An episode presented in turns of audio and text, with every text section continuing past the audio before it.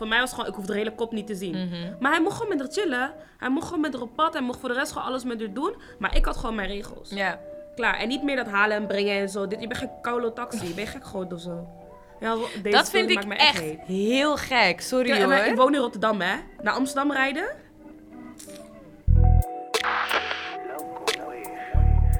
Hallo en welkom. Mijn naam is Jamie en je kijkt naar Steamin, de podcast waar we je helpen met je problemen, issues, dilemma, whatever. Nooit alleen. Vandaag ben ik met Lia. She's back. I'm ik ben back. zo blij dat je terug bent. Ja, ik ben ook echt blij om hier te zijn. Ben je ready om Ik heb er mensen zoveel zin in. ik heb er echt zin in. Oké, dan gaan we meteen beginnen. Kan je me een naam geven? Uh, boy or girl? Girl. Uh, Janine. Janine, deze eh, letter heet Voor het kiezen. Hi dames, ik zal maar meteen met de deur in huis vallen. It's really messy. Ik heb al 12 jaar een relatie, woon samen alles, maar niet happy. Nu ben ik heartbroken over mijn sugar daddy, die me heeft gedumpt vorige week. Hij 71 en ik 38. Hij was spending, maar echt next level spending. Hij is zo jaloers, niet normaal. Hij heeft me gedumpt omdat ik op het terras ben gaan zitten waar een ex van mij ook wel eens komt. Ondanks dat ik that I want him back, eh, ondanks dat I want him back, wat nu? Moet ik hem gewoon laten en afwachten?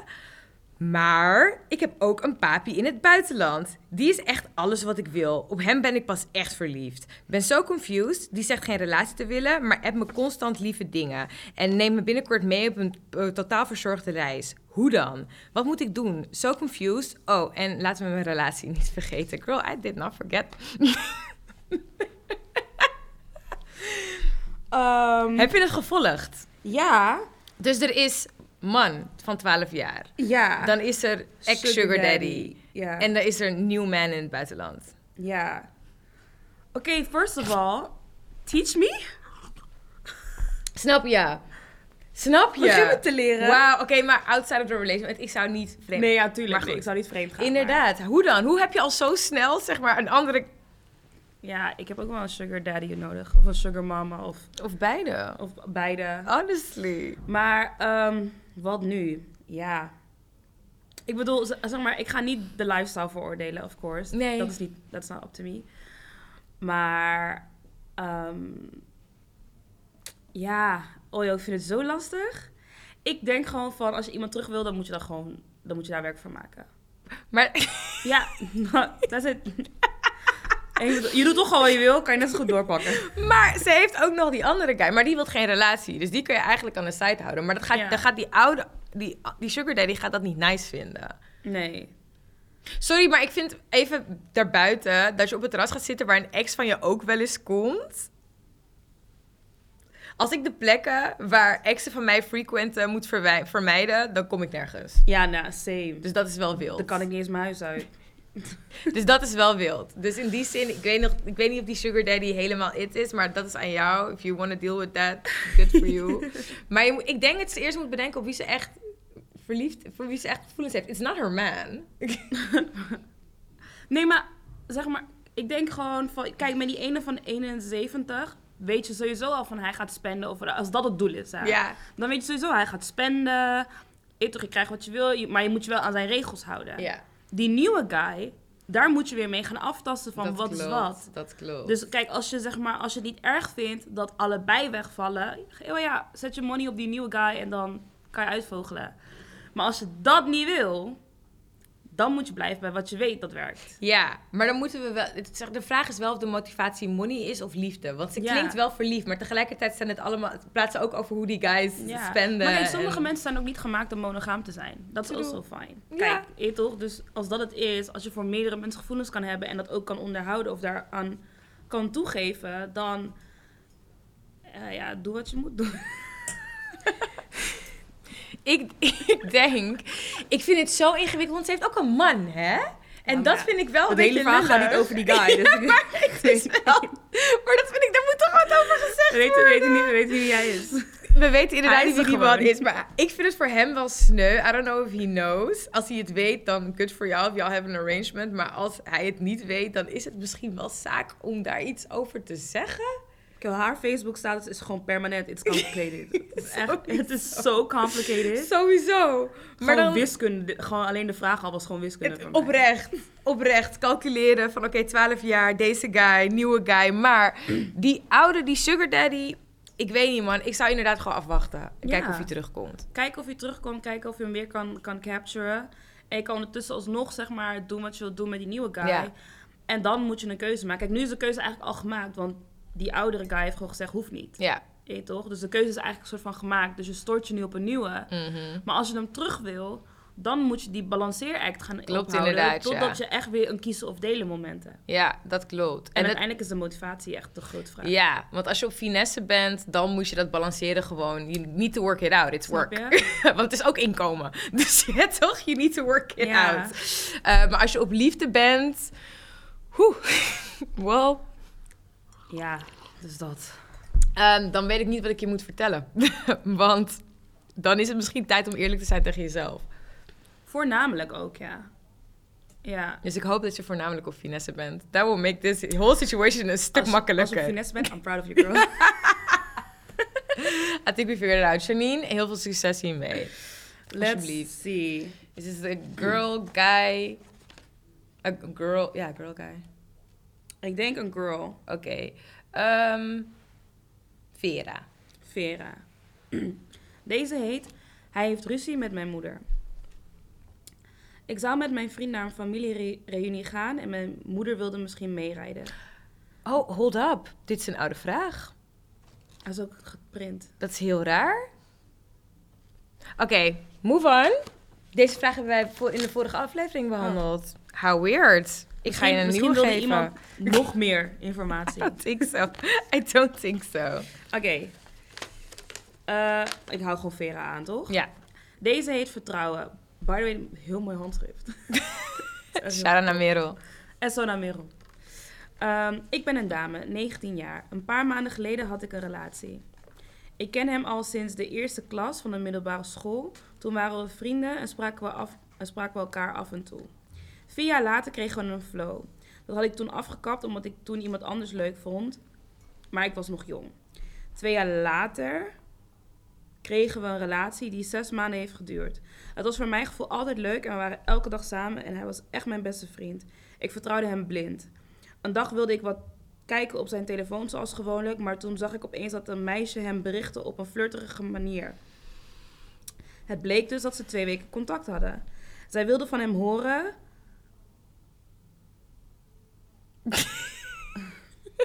Oké, Merel, het was niet zo netjes. Hij- zij wilde van hem horen, maar hij na die twee weken niet meer. Oké, ja, oké, ik snap het. Toen ik hem dat vertelde, zei hij dat het niks was en dat hij na die twee weken stopte omdat hij zich schuldig voelde. Mm. Ik heb het toen toch uitgemaakt en het is nu een paar maanden later en ik mis hem af en toe. Mm. En hij geeft via mij, hij geeft aan mij terug te willen. Ik weet niet wat ik moet doen en of ik hem ooit nog moet vertrouwen. Wel heb ik hem vergeven. 19. Ja. That's where it stopped and started and stopped. with Zeg maar, dit is precies ook hoe het vorige keer ook ging bij Ja. ons, toch? Dat we echt dachten van, mm, girl the age. Ja. Ehm, Maar we moeten het serieus nemen, want je Ja. verdient een antwoord, Vera. Ehm, kijk, als je hem, kijk, missen is zeg maar een relatief iets ook. En het is altijd wanneer het zeg maar uitgaat of klaar is met iemand, dan herinner je voornamelijk alle goede dingen. Mm. Dus Ja. dat zeg maar er zijn meerdere factoren. Ten eerste, kijk, omdat je natuurlijk best wel voorbarig bent geweest in het meteen uit te maken, vind ik wel. Kijk, Ja. kijk twee, twee weken contact hebben met iemand anders is wel lang. Ja. En vooral ook als het op een flirterige manier gebeurt. Dat is Mhm. sowieso niet eerlijk of terecht. Maar then again zijn jullie nog jong. Dus het is best wel snel gegaan dan. Zeg maar voor mijn idee. Om het meteen dan af te kappen of uit te maken. Ehm, dus je weet, ook niet meer, je weet ook niet per se wat zijn motivatie is geweest om dat te doen. Ja. Als je weet wat zijn motivatie is, dan weet je ook eventueel of het misschien bespreekbaar was. Ja.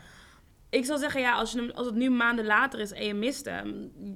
I mean, waarschijnlijk ben je gewoon een beetje eenzaam. Ja, dat denk ik ook. Want het missen van iemand betekent niet per se dat je meteen terug hoeft te rennen. Precies. Ja, toch? Het kan het betekenen, maar het kan ook betekenen dat je inderdaad... You're just lonely. Snap je? Dus ja, en ja. Misschien moet je gewoon wat tijd voor jezelf nemen. Dat is heel makkelijk gezegd, maar misschien moet je wel even goed gaan relativeren van wat het is dat je mist. En of het is dat je hem mist of dat je het idee van hem En probeer mist. echt ook aan- inderdaad aan slechte dingen te denken. Ja. daarin. Weet je wel, van oké, maar wat vond ik kut aan hem? Want als je dat niet hebt, als je alleen maar die goede, leuke momenten hebt, dan heb je gewoon niet een eerlijk beeld van wat de situatie was. 100%. Ehm, Maar ze heeft hem al vergeven. En ik denk dat dat, dat hem daar ook in zit. Maar niet omdat je iemand vergeeft, betekent het niet dat de dingen die hij of zij heeft gedaan shitty, niet shitty zijn. ja, en waarschijnlijk is hij ook niet meer de- dezelfde persoon van toen. Nou, zes maanden. Nee, maar als in, like, niet, niet als in dat hij een betere persoon is, maar Mm. mensen veranderen gewoon heel ja, veel. dat is weet je toch? Ja, Like, fair. Dus misschien heeft hij al ondertussen weer wat meegemaakt of wat meer levenservaring. Je weet het gewoon niet. Ehm, maar dat gezegd, ik zou er gewoon lekker niks mee doen. Dat is ja, mijn eindconclusie. laat het sudderen inderdaad, ja. En misschien... Kijk, ik weet niet wat je reden was om in zijn telefoon te gaan... maar ik weet wel dat als je daar dingen zoekt, ga je ze vinden. In deze was het, was het waarschijnlijk beter. Ja, maar volgens mij is het, was een soort van kijken. of Misschien ging het gewoon een video of zo. Fair, Dus, dat weet kan ook. Dus Dat kan ook, inderdaad, ja. Ik denk niet eens dat het een vertrouwenskwestie is, wat dat betreft. Of tenminste, dat het niet daar begon. Maar ik vind gewoon met dit soort dingen, denk ik, ja... girl, 19, I mean... Je gaat je ex sowieso at a certain point missen. Ja, dat. Sowieso. Er komt, er komt gewoon een periode nadat het uit is dat je, dat je gaat twijfelen, dat je gaat nadenken. Maar als je erachter stond in dat moment, en wat je zegt, misschien ben je voorbarig geweest. Maar als je erachter stond, als je intuïtief dacht van dit is het niet, dan heb je gewoon gelijk gehad. Ik zou dan niet Ja. eventjes, omdat je hem nu even mist, zeggen oké, go back. Ja, en twee weken is lange tijd om met iemand soort van te flirten of iemand het idee te geven dat je beschikbaar bent Ja. als je in een relatie zit. Ja, En obviously, je bent gewoon jong, dus hè, je, ja, je doet een beetje domme shit. Ja. Je, als je jong bent, doe je gewoon domme shit. Maar ik vind wel dat twee weken wel lang is. Dat het wel twee weken heeft moeten duren voordat meneer zich eigenlijk schuldig voelde. En het alleen maar gebeurde omdat hij betrapt was. So you're not sorry, you're just caught. Je toch? Ja. Dus ja. Maar Ja. ik weet niet, ik denk dat mocht je wel teruggaan, hè, want ik weet ook hoe ik zelf ben, dan hoor ik, krijg ik advies en dan denk ik, ik ga het toch doen. Dus in die zin, mocht je wel teruggaan, moet je je wel realiseren dat vertrouwen, gebro- vertrouwen dat gebroken is, dat maak je niet zomaar. Dat Nee. lijm je niet zomaar aan elkaar. vast. Het is niet alsof je tegen jezelf kan zeggen, het kost echt oké, ik ga nu weer vertrouwen. En dat Ja. je dat ook zeg maar in je body gaat voelen. Want Nee. Plus ook om iemand terug te willen, dat is ook... Eigenlijk moet je daar nooit beginnen. Je moet zeg maar weer opnieuw beginnen met iemand te daten, leren kennen, opnieuw met elkaar leren omgaan. En dan pas kan je beslissen of je iemand wel of niet terug wil. ja, inderdaad. Ik zou niet eens met die gedachte rondlopen, want uiteindelijk heeft hij al laten zien dat je hem niet kon vertrouwen. Hij in ieder geval soort van niet aan jou vast kan houden op die manier. Dus je moet niet meteen weer terug willen, alleen maar omdat je goede momenten met iemand hebt gehad. inderdaad. Uh, maar ja, met 19 jaar heb je gewoon best wel weinig referentiekader op, op dit gebied. ja, 100%. Ehm, dus ik zou gewoon zeggen, doe er gewoon niks mee. nee. En weet je wat? Ik bedoel, het is warm buiten. Hey! Is ook jouw zomer? Als je er iets mee doet, doe het in oktober. Hey, En, toch? en toch, hij tekst je nu waarschijnlijk en I get it, maar het is ook in wat hij doet. Dat wil ik er ook nog even bij gezegd hebben. Van, het is misschien dat hij het zegt, maar wat doet hij om je te Als laten hij zien niet dat hij actief het terug probeert, wil? soort van, om jou echt terug te winnen. Of om... Ik wil niet zeggen van like, echt terugwinnen als in grote gebaren of whatever. Maar als hij niet echt actief bezig is met te laten zien dat hij zijn fouten inziet, wilt verbeteren en anders zeg maar, door het leven wil gaan. Laat het gaan. Hot girl summer. Echt. Echt. Hot En hot girl winter while you're at it. Succes ermee. Heb je een naam voor mij? het is een vrouw. Het is een vrouw. We gaan dan voor Angelique. Angelique, de bestie van mijn vriend. Hoi, ik heb een probleem met mijn vriend. Het zit zo. Hij heeft al tien jaar een beste vriendin die hij ook heeft leren kennen door zijn ex. Ik noem haar even bestie. Deze bestie plakt zo erg en vraagt hem continu advies over boys of belt hem random om gewoon even te kletsen. Ik heb hier... you got opinions, don't you? ik heb hier echt moeite mee, want het lijkt alsof ze hem altijd kan bellen wanneer ze wilt en dat hij klaar voor haar moet staan. Als het andersom was geweest, dus ik een mannelijke beste vriend, dan had hij het niet geaccepteerd. Ik heb hem aangegeven dat ik het niet leuk vond naar aanleiding van een foto op Insta die best cozy was. Hij heeft beloofd afstand te nemen. Doet hij ook, maar toch merk ik dat hij wil dat ze nog in zijn leven blijft. Ik heb zoiets van, what the fuck, ik ben toch je vriendin? Je wilt met mij een toekomst opbouwen, maar je wilt ook nog gezellig kletsen met haar. Ik zit er namelijk niet op te wachten dat ik later op de bank lig met mijn man en dat ze hem belt voor een noodgeval of zo. Wat kan ik doen om hem te laten beseffen dat dit niet kan? Ik wil zomaar met namen en rugnummers komen, toch? Don't do it! Adresgegevens do en telefoonnummers. I'm not gonna do it. Maar oké. Als ik... eh, sprekend uit heel veel persoonlijke ervaring. Deze gaat koude diep. Oh shit. Ik zeg alleen maar... Dit soort mensen zullen altijd, maar ook altijd je relatie kunnen verzieken. Ja. En die macht heeft ze al. Want je bent al op het punt dat ze zeg maar een negatief effect kan hebben. En je bent ook al op het punt geweest dat je aan hem hebt laten merken van... hé, hey, dit vind ik niet oké.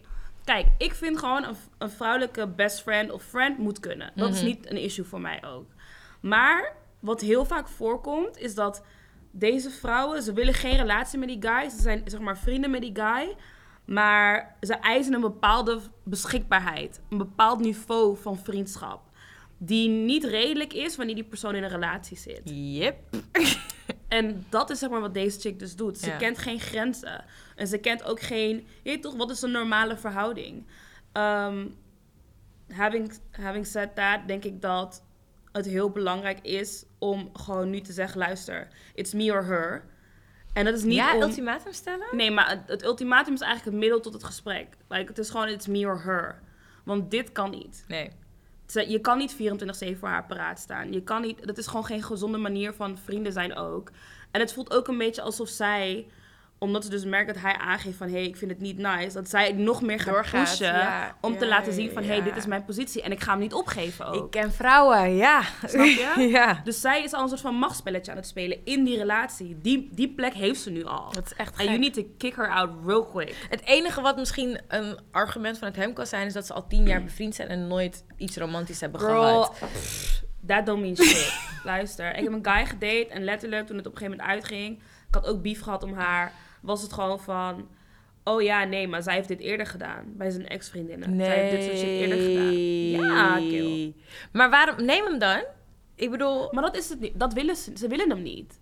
Maar ze willen wel die beschik... Ze willen zeg maar al de good parts van die vriendschap, die beschikbaarheid, die 24/7 paraat staan, die positie ten opzichte van hem. Snap je? Dat is wat ze willen. Maar zodra er een andere vrouw in de picture komt, dan gaan ze strijden voor die plek. Want Oh ze weten God, dan van, ja, oké, ik heb nu hebt gelijk, competition. je hebt snap gelijk, je? ja. Dus zolang je geen vrouw in de picture is, is die vriendschap eigenlijk geen issue. Is het gewoon goed. Maar zodra er een vrouw komt, gaat zij ook op de achterpoten staan van... Yo, fakka, ik, ik ben ga er mijn plek nog. niet opgeven. Ja, dat is echt... Het, don't be en dan that gaat ze girl, nog man. meer, zeg maar, nog meer van zijn tijd, aandacht en beschikbaarheid eisen. Snap je? Oh my god. dat is het. Kijk, deze chickie ging ook gewoon mijn vriend bellen om haar midden in de nacht op te halen. Luister, als je zelf nog niet tussen kan kan je ook zelf naar huis.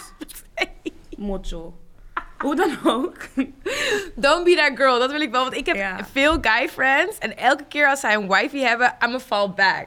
Want ik weet, je, hebt toch, je wilt veel tijd met haar besteden. Weet je, het is, je moet niet eens... Ik vind persoonlijk, je moet niet eens een soort vriendschap hebben waarbij dat helemaal normaal is.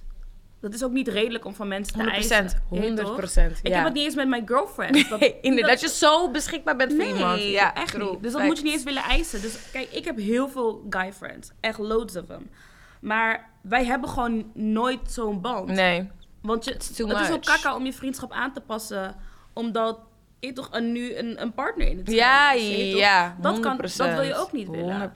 Dus het is gewoon belangrijk dat als, zeg maar, man of vrouw of whatever, dat het een gezonde vriendschap is. En, en een redelijke vriendschap. Want voor mij voelt het ook heel erg one-sided, zeg Ja. maar. Hij is heel erg beschikbaar naar haar toe, maar andersom is het waarschijnlijk ook dat niet weet je hetzelfde. niet. Hij heeft er waarschijnlijk ook niet nodig. Dus in die Daarom, zin... want hij heeft gewoon zijn ja, vriendin. precies. Snap je? Waar hij waarschijnlijk op leunt, emotioneel gebied, Ja. whatever. Dus zij moet gewoon de plek leren kennen. Maar goed, ligt het alleen maar aan, aan... Het ligt niet alleen maar aan haar. Het ligt ook aan hem, want hij Ja, gaat er ook in mee. hij laat het toe. Dat, dat, ja, dat kan ook niet. En ik vind sowieso, als je een cozy foto zou plaatsen met mijn partner, dan als ik niet cool met jou ben, moet je dat ook echt niet doen. Dat is echt heel gek, hè? Moet Dan ben je echt aan het provoceren. Zij heeft sowieso... Sorry, maar met alle respect, dan ben je gewoon ruzie aan het zoeken. Dus dat. Maar ik zou niks tegen haar zeggen. Laat haar, want het gaat toch nee, niet maar werken. hij moet, het, hij moet, hij moet, hij moet hij moet jouw melden. kant kiezen. Ja, sowieso. Hij moet jou, haar kant kiezen. Sowieso. Maar ze zegt wel, hij heeft al afstand genomen, maar ze merkt aan hem dat hij, dat hij nog... Ja, toch? In die vibe wil zitten. Maar het is, rouw, rouw om je vriendschap, dat vind ik prima. Ik denk dat, dat, dat het is ook een beetje gewenning. Ja. Van, je bent al gewend om op een bepaalde manier... Daarom zeg ik, je moet ook niet zo'n vriendschap willen. Nee. Want je, als je eraan went, hoe ga je daar terug van komen? Snap je? Ja. Ja. Als, je, zeg maar, als je altijd veel geld verdient, kan je niet opeens weer broke spelen. Hey, dat werkt niet zo, snap laat je? dat. Ja, 100%. Dus die, die, die standaard van elkaar is ook hoog. Dus dat gaat gewoon even duren. Dus je moet het ook wel tijd geven. Ja, ik zou daar wel Maar- empathisch naar zijn. Maar zij gaat het nog meer proberen. Dus je moet hem ook strak aan zijn teugels houden van... joh, luister, grappie. Maar wat, heb je dan een vriend of een hond? No. je moet mensen leren met elkaar om te gaan. Ja, dat is waar inderdaad. Maar je ja. moet hem ook strak houden. Want als hij toelaat dat zij jou, zeg maar... Ik vind het disrespect, dus ik ga het ook zo noemen. Als hij toelaat dat, dat zij haar gewoon blijft disrespecten...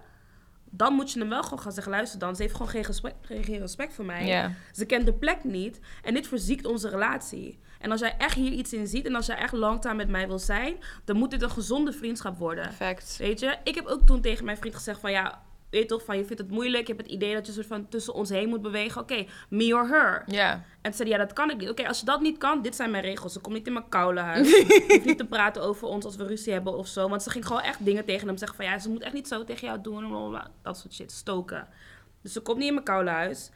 Weet je toch, ze, ze hoeft niet, je hoeft niet tegen haar over ons te praten. Praat Nee, met je andere man. Maar je hebt echt, genoeg. praat met iedereen. Je mag me overal zwart maken, maar niet bij haar. Ja. Motiveer er niet. Je weet toch, want ze gaat toch nooit iets goed zeggen. Ja. Ehm, als ik op een vissa was met hem, dan moest zij weg. Oh, die vind ik wel streng hoor. No, weet je waarom? Waarom moet je dit zijn? Er zijn genoeg vissers, ga gewoon weg.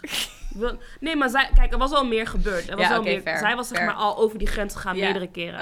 Weet je toch? Dus voor mij was gewoon, ik hoef de hele kop niet te zien. Mhm. Maar hij mocht gewoon met haar chillen. Hij mocht gewoon met haar op pad. Hij mocht voor de rest gewoon alles met haar doen. Maar ik had gewoon mijn regels. Ja. Klaar. En niet meer dat halen en brengen en zo. Dit, je bent geen koude taxi. Ben je gek geworden of zo? Ja, deze Dat vind ik me echt heel gek. Sorry Ja, wij- ik hoor. woon in Rotterdam, hè. Naar Amsterdam rijden. Ik ga geen andere steden noemen, want iedereen gaat weten over wie ik het heb. En hij deed dit. Ja, s'nachts. Is het de reden waarom jullie uit elkaar zijn gegaan? Het is niet de reden, maar het was wel een... Zeg maar, laat me zo zeggen. Ik moet ten eerste zeggen, deze man heeft me echt mijn leven gered, weet toch? He is a great person verder. Mhm. Hij is echt een great person. It's not just him, maar... Het was zeg maar... Zij...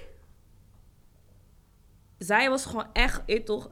Zij is, doet zich bij iedereen anders voor. Hmm. En op een gegeven moment heeft zij geloof... Ze heeft een paar dingen geflikt, heeft ze gelogen over een paar dingen. En toen dacht ik ook echt van, nee, je bent... Ik ben echt no... I'm no judgment. Gewoon, ik, je kan bij mij alles vertellen. Ik denk gewoon, oh ja, is niet mijn leven. Ja. Weet toch? Maar zij ging gewoon open en bloot liegen over shit waarvan ik al wist hoe het zat. En als ik er dan vroeg, ging ze weer liegen erover. Oh. En toen ik haar ging confronteren, ging ze een soort van doen alsof ik een gekkie was. Dus toen ging ze nog meer een beetje richting mijn vriend om te provoceren tussen ons ook. Snap je? Dus oh, wauw. ik, Dus ze was jullie gewoon echt aan het saboteren? ze was 100% aan het saboteren. Maar dat heeft ze dus ook eerder gedaan.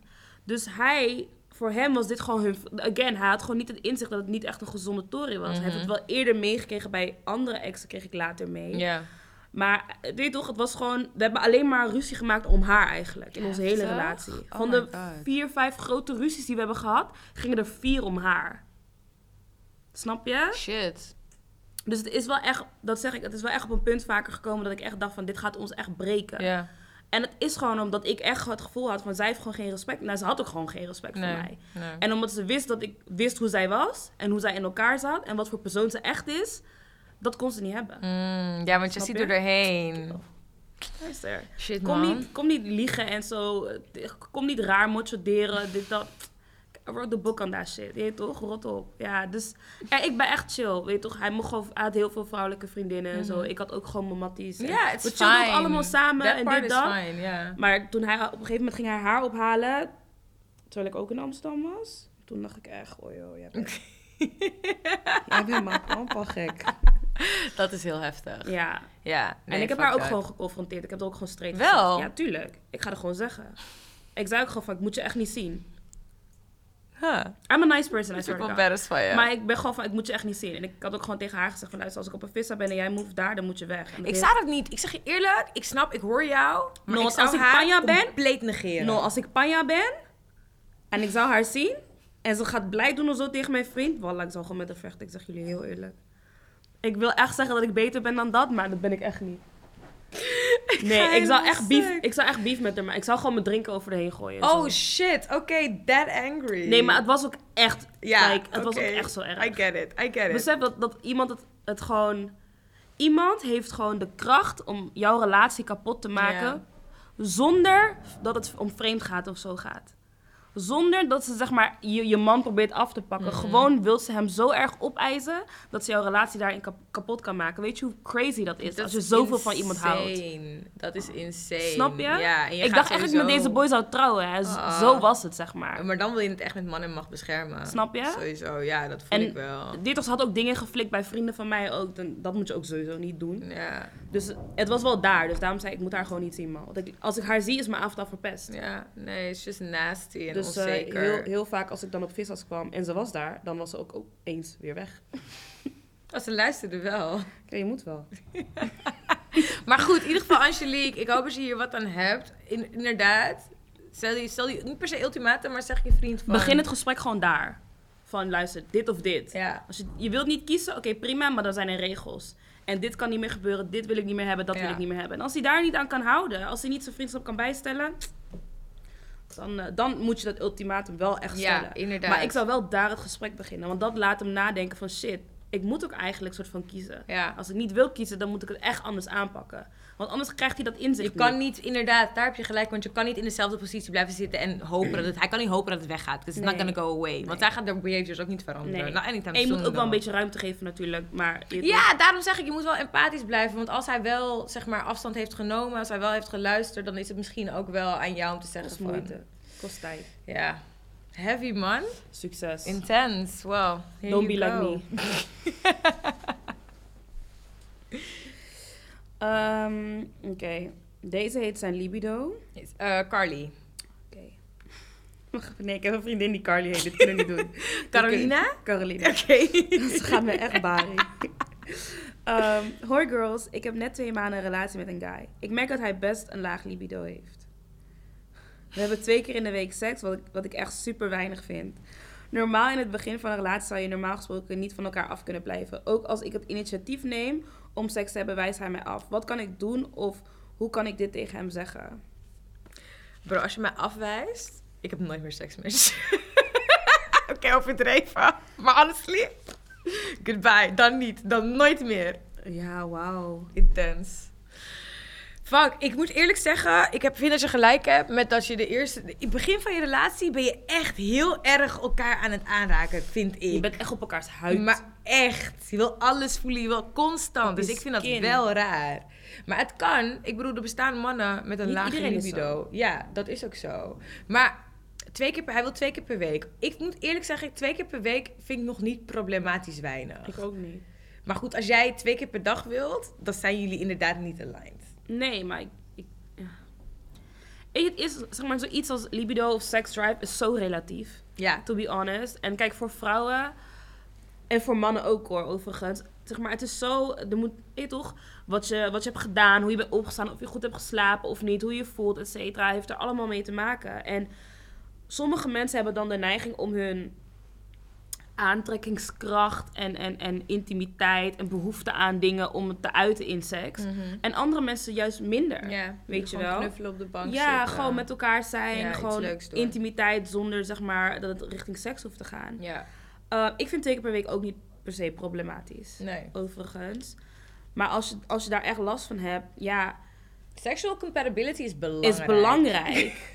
It is. Which, ja, een van de pilaren van je relatie. Is een van de dingen die het hoog en die het staande houdt. Dus dat moet je, dat moet je wel serieus nemen. ik denk gewoon dat het gesprek moet zijn van, like, hoe krijg ik jou sneller daar? Mhm. Weet je toch van, weet je, like babe, ik merk gewoon, like, ik ben gewoon zo horny. Like, I just wanna, like, I want you. all the time. Mhm. Weet je, like, fakka, like, toch. Hoe- Wat moet ik doen? Een duimpje, wat, wat moet ik doen? Nee, toch? Ja. Ik denk dat, kijk, Duimpje, sorry, ik besef dit niet pas. het is zeg maar, zo- verschillende mensen takes. vinden verschillende dingen Ja, ook opwindend. Bijvoorbeeld, ik ben iemand, je moet echt niet je tong in mijn oor steken of zo, want wacht, ik ga, gewoon, ik ga gewoon matten met jou. Weet je toch? Ik Dat- vind dat, dat gewoon nasty. ja, Ja, dat ik vind het gewoon... En in mijn nek doet ook niet per se heel veel voor mij. Nee. Weet je waar ik het niet heb? Tepels. Zo saai? Luister, op mijn Zo tepels saai? moet je gewoon kauwen voordat ik iets voel. En zit het nog piercings doorheen ook. Heeft gewoon niet geholpen. Dus, snap je? Dat, Ja, Het dus is bij iedereen verschillend. anders. Ja, dus om iemand op zeg maar, een bepaald niveau te krijgen, daar moet je ook. Maar je moet ook de dingen daarvoor weten. Mhm. Kijk, niet, al- niet alleen maar aanraking is voorspel. Een hele dag is voorspel. Weet je wel? Dus like, ben je hem wel aan het teasen? Ben je hem aan het warm maken? Ben je hem... toch, like, dat moet je ook doen. Je kan niet gewoon boven iemand op iemand springen en beginnen te tongen en dan denk je, ah, let's go. Weet toch, zo werkt het niet. Nee. Je moet hem ook aantrekkelijk wel, laten maar- voelen. Net als dat vrouwen dat ook willen, Ja, weet je wel. Dus 100%. doe je dat wel? Like, ben je echt bezig hem op te winden? Ben je hem bezig goed te laten voelen over zichzelf? Dan gebeurt het waarschijnlijk ook sneller. Ja, dat denk ik ook inderdaad. Ja. Ik zit even te denken of je hier een heel ding en een heel gesprek van moet maken. Met, Ik zou het niet een conversation conversation Want dat lijkt me ook een beetje... Ik zou gewoon zeggen van... Weet je toch, babe, ik merk gewoon ook zo... Je moet het gewoon een beetje op jezelf vooral houden. Van, ik ben, weet je, ik merk gewoon, ik ben zo hors. Ik ben manege, ik ben boerderij. ik wil gewoon... Weet toch? En als je dat dan zegt... Ja. En dan kan hij zich, zich, zich- en dan gewoon zeggen van, weet je, maar ik merk dat je een beetje minder wil. Like, what's up? What's, like, what's the dealio? ja. En dan zal hij waarschijnlijk zeggen, oh ja, er is niks aan de hand of whatever, weet toch? En dan moet je gewoon zeggen van, oké, maar like, I want to please you. Dus zeg maar, het wat je lekker vindt aan toch? En als je het ongemakkelijk vindt om dat te doen, dan kan je het ook tijdens de seks is het makkelijker om te vragen van oké, wat, wat vind je nice? Vind ik persoonlijk. Dus als je dat gesprek zeg maar droog niet echt kan starten, dan Doe het dan it nat. while you're in the motion. Ja, toch? Doe het dan. Nee, maar... Kinderachtig. Doe it while you're in the motion. Want dan is het een stuk makkelijker. Dan ben je Ja, toch al daar, dan heb je geen schaamte. Maar ik denk dat het wel goed is inderdaad, ja. Denk je dat je je per se, per se zorgen hoeft te maken? Nee, twee keer in de week is echt niks mis mee, to be Nee. Maar good for you, weet je, dat je zeg maar... Kijk, Ja, ik wil ook wel meer dan dat. Ja. Ja. eerlijk. Ja. Ik, voor mij... eh, nee, je gaat niet zeggen hoeveel, is erg, hoeft niet. Ik kan zeggen hoor, ik zeg gewoon mijn chest. Als het, mij, als het aan mij ligt, komt mijn bed niet uit. Oh. Maar ehm, ja. als het daar plaatsvindt, het kan ook ergens anders plaatsvinden. Maar nee, maar kijk, maar ik heb ook gewoon een hele hoge seksdrive, Ja. snap je? En vooral als ik iemand echt, als ik iemand echt leuk vind, zeg maar, ik kan ook niet seks hebben met mensen die ik gewoon niet, waar ik niet echt mee, mee kan chillen of whatever, weet je wel. Ik kan wel zakelijk, soort van in en uit, bij wijze van, maar ik kan niet, ik kan dat niet doen als ik je ook niet echt leuk vind, Nee. of heb gevonden of een connectie met je heb, weet je wel. 100%. Maar daarin, de beste seks heb je met iemand die jou de hele dag door opwindt. Ja, Dat Ja. is echt heel belangrijk. ja. Snap je? En dat heb ik ook gewoon gezien in als ik mensen aan het daten ben of whatever. Ik ben eigenlijk gewoon de hele dag gewoon zieke tease. Weet je toch? Gewoon bezig, aanraken, een hand op je been of whatever. Weet je toch? Of gewoon net even die brush langs je. Weet je toch? Dat soort dingen. Ja. Je moet dat ook doen. Maar je moet iemand ook gewoon lekker laten voelen over zichzelf. Weet je, complimentjes, Dat- ja. dit, dat. Gewoon, weet je, hoe je je gedraagt. Ik denk dat- dat wij vrouwen dat soms vergeten dat mannen ook hebben dat aantrekkelijk gevonden ook, willen worden. ja. Dus dat is voor hun de same. En als je dat inderdaad doet, dan niet. Je, toch, je hoeft je eigen grenzen niet te verleggen, maar wel inderdaad. Let your man know dat je hem, Ja. dat je hem wilt. Ja, en dat zeg ik. Maar doe dat niet pas wanneer je je tong in iemands keel steekt. Precies. Dat moet je daarvoor ook doen. Weet je, begin je, build-up.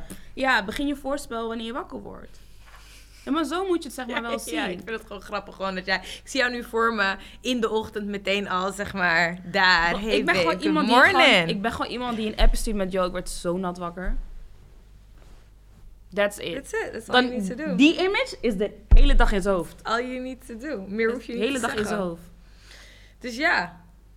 Ik zou gewoon, ik- ja, to be honest, it's not a big deal. Maar als je zo crazy bent, zoals in het Surinaams zouden zeggen, als je zo crazy bent, dan moet je hem proberen ook daar te krijgen. Maar zonder het op te dringen of whatever. Dus je moet hem gewoon beter laten voelen en ja, sneller op laten winnen, Ja. van. Maar e- als hij echt niet daar komt, dan is het misschien wel iets om een serieuzere conversatie over te Ja, hebben. dan is het inderdaad een compatibility issue. Ja. Maar ik denk het eerlijk gezegd niet. Niet omdat het soort van mannen zijn altijd horens of zo, maar meer van omdat twee keer in de week best wel een redelijke Ja. hoeveelheid is voor iemand die bijvoorbeeld werkt, studeert, bezig is, sociaal leven heeft, et cetera. Is dat best wel een normale hoeveelheid. 100%. En het is ook voor sommige, voor sommige mannen is seks ook intenser. Weet je toch, is het niet iets wat ze zeg maar. Weet je toch, constant kunnen doen of constant eruit kunnen De rammen. films would let you think otherwise. Maar ja, maar dat is niet voor iedereen zo. Weet je? But, um, en anders, meid, moet je gewoon lekker met jezelf gaan spelen. Dat kan ook nog. Hey, Gewoon een thuiswedstrijd. dat is ook een hele goeie. Maar goed, nee, ik denk dat ze die intimiteit mist. Ja, tuurlijk. En ik denk ook dat dat het is. Maar dan moet je eventueel ook intimiteit in andere dingen zoeken dan alleen seks. Ja, het kan op zoveel verschillende manieren. Ja. Soms is het alleen dat duwtje in je rug, zoals je, als je de deur doorheet. Ik word van de domste dingen heet. Ik word echt van de domste dingen heet. Dus ja, zoek het ook in andere dingen. It could be in so many ways. Succes, though. Ik, Janine? Nee, helemaal niet. Ik ben die naam al vergeten. Mooi, heb je een naam? Een ehm. vrouw. Ik kan nog gewoon Lia noemen hoor. Ah, oh, het is een leuk verhaal. I'm not sure. Ja, oké. Lia zegt droom najagen. Hoi, ik hoop dat jullie mij kunnen helpen met mijn probleem. Ik ben een vrouw van 25 en heb een fulltime baan. Het betaalt prima, maar ik woon in Amsterdam, dus prima is net genoeg. zeg dat. Het enige probleem is dat het niet mijn passie is. Ik wil sinds kleins af aan al actrice worden, maar ik heb deze droom nooit nagejaagd. Nu dat ik een serieuze baan heb en aan mijn collega's kan incalculeren hoe mijn toekomst eruit gaat zien, heb ik het gevoel dat ik vastzit. Naast mijn werk en mijn sociale leven is er weinig ruimte om aan de weg te timmeren en om succesvol te worden. En om succesvol te worden is het juist belangrijk om flexibel te zijn. Ook ben ik bang dat ik veel zou opgeven om, veel zou opgeven om vervolgens toch op te geven. Hebben jullie tips over hoe ik mijn droom toch kan najagen? Ik moet zeggen, ik heb in een soortgelijke situatie gezeten, want ik studeer weer. Ik heb echt al tien jaar gewerkt en nu ben ik weer aan het studeren. En het is een grote lifestyle change, maar het is de beste keuze die ik ooit heb gemaakt. Nu moet ik ook zeggen, ik krijg geld van de overheid, studiefinanciering. Dus het is net even iets makkelijker om te zeggen, hey, whatever, ik werk niet meer, want ik krijg toch inkomsten. Maar wat voornaamste wat ik kan bedenken is je lifestyle aanpassen. Ik denk dat als je namelijk je levensstijl aanpast, dat je dan meer ruimte kan maken en meer geld misschien vrij kan maken om je droom na te jagen. Dus misschien kan je een dagje per week minder werken, misschien kan je een keertje per maand minder uit eten en dan kan je een cursus of iets dergelijks doen of ergens bij een ander bij een theater aansluiten. Daar denk ik aan. Ik zeg je eerlijk. If you really wanted to, you probably would have done it already. Hmm, zo streng. Nee, want weet je waarom? Ik, tuurlijk, ik bedoel, hè, misschien is ze nog in het proces van er naartoe werken en erover nadenken. Maar Mhm. als je besluit iets te doen, moet je er gewoon ook echt voor gaan. Ja, En als het, niet in, als het zeg maar nu niet... Je kan zoveel dingen doen die met acteren hebben te maken... waardoor je nog niet je werk op hoeft te geven. Je kan je opgeven als figurant. Je kan een cursus doen. Je kan, ja. eh, weet toch, je kan op YouTube-video's, online cursussen... Je kan, er zijn zoveel, zeg maar, ways of... Je kan op zoveel manieren die vaardigheden al ontwikkelen... en ermee bezig zijn... zonder dat je er helemaal in hoeft te duiken. En dat bedoel ik met if you really wanted to, you probably would have. Want dan had je dat soort stappen al ondernomen. Snap je? Je bent, voor mijn idee ben je nog in het beslissingsproces. En het is nu een soort van... of ik ga helemaal al in, of ik doe het niet. En als je ook bang bent om op te geven... dan ben je volgens mij nog niet daar. Ja, dat is waar inderdaad. Ja. Want je moet daar niet bang voor zijn. Dat, zeg maar, dat, die hele angst kan niet bestaan. Tuurlijk, er is een mogelijkheid dat het allemaal niet gaat lukken, maar dat is er altijd. Ja, dat heb ik ook met presenteren en zo ook, weet je wel. Dat, ik moest ook soort van daarin een keuze maken. Van oké, ga ik het nou echt echt doen... of ga ik nog steeds fulltime werken, et cetera. Maar ja, als je fulltime werkt, ben je niet beschikbaar voor een Nee. die misschien over twee dagen Dat is. is het. En dan hou je jezelf er tegen. Maar goed, kon jij het makkelijk financieel bolwerken om te kappen? Nee, tuurlijk niet. Know, maybe Nee, you got a rich daddy.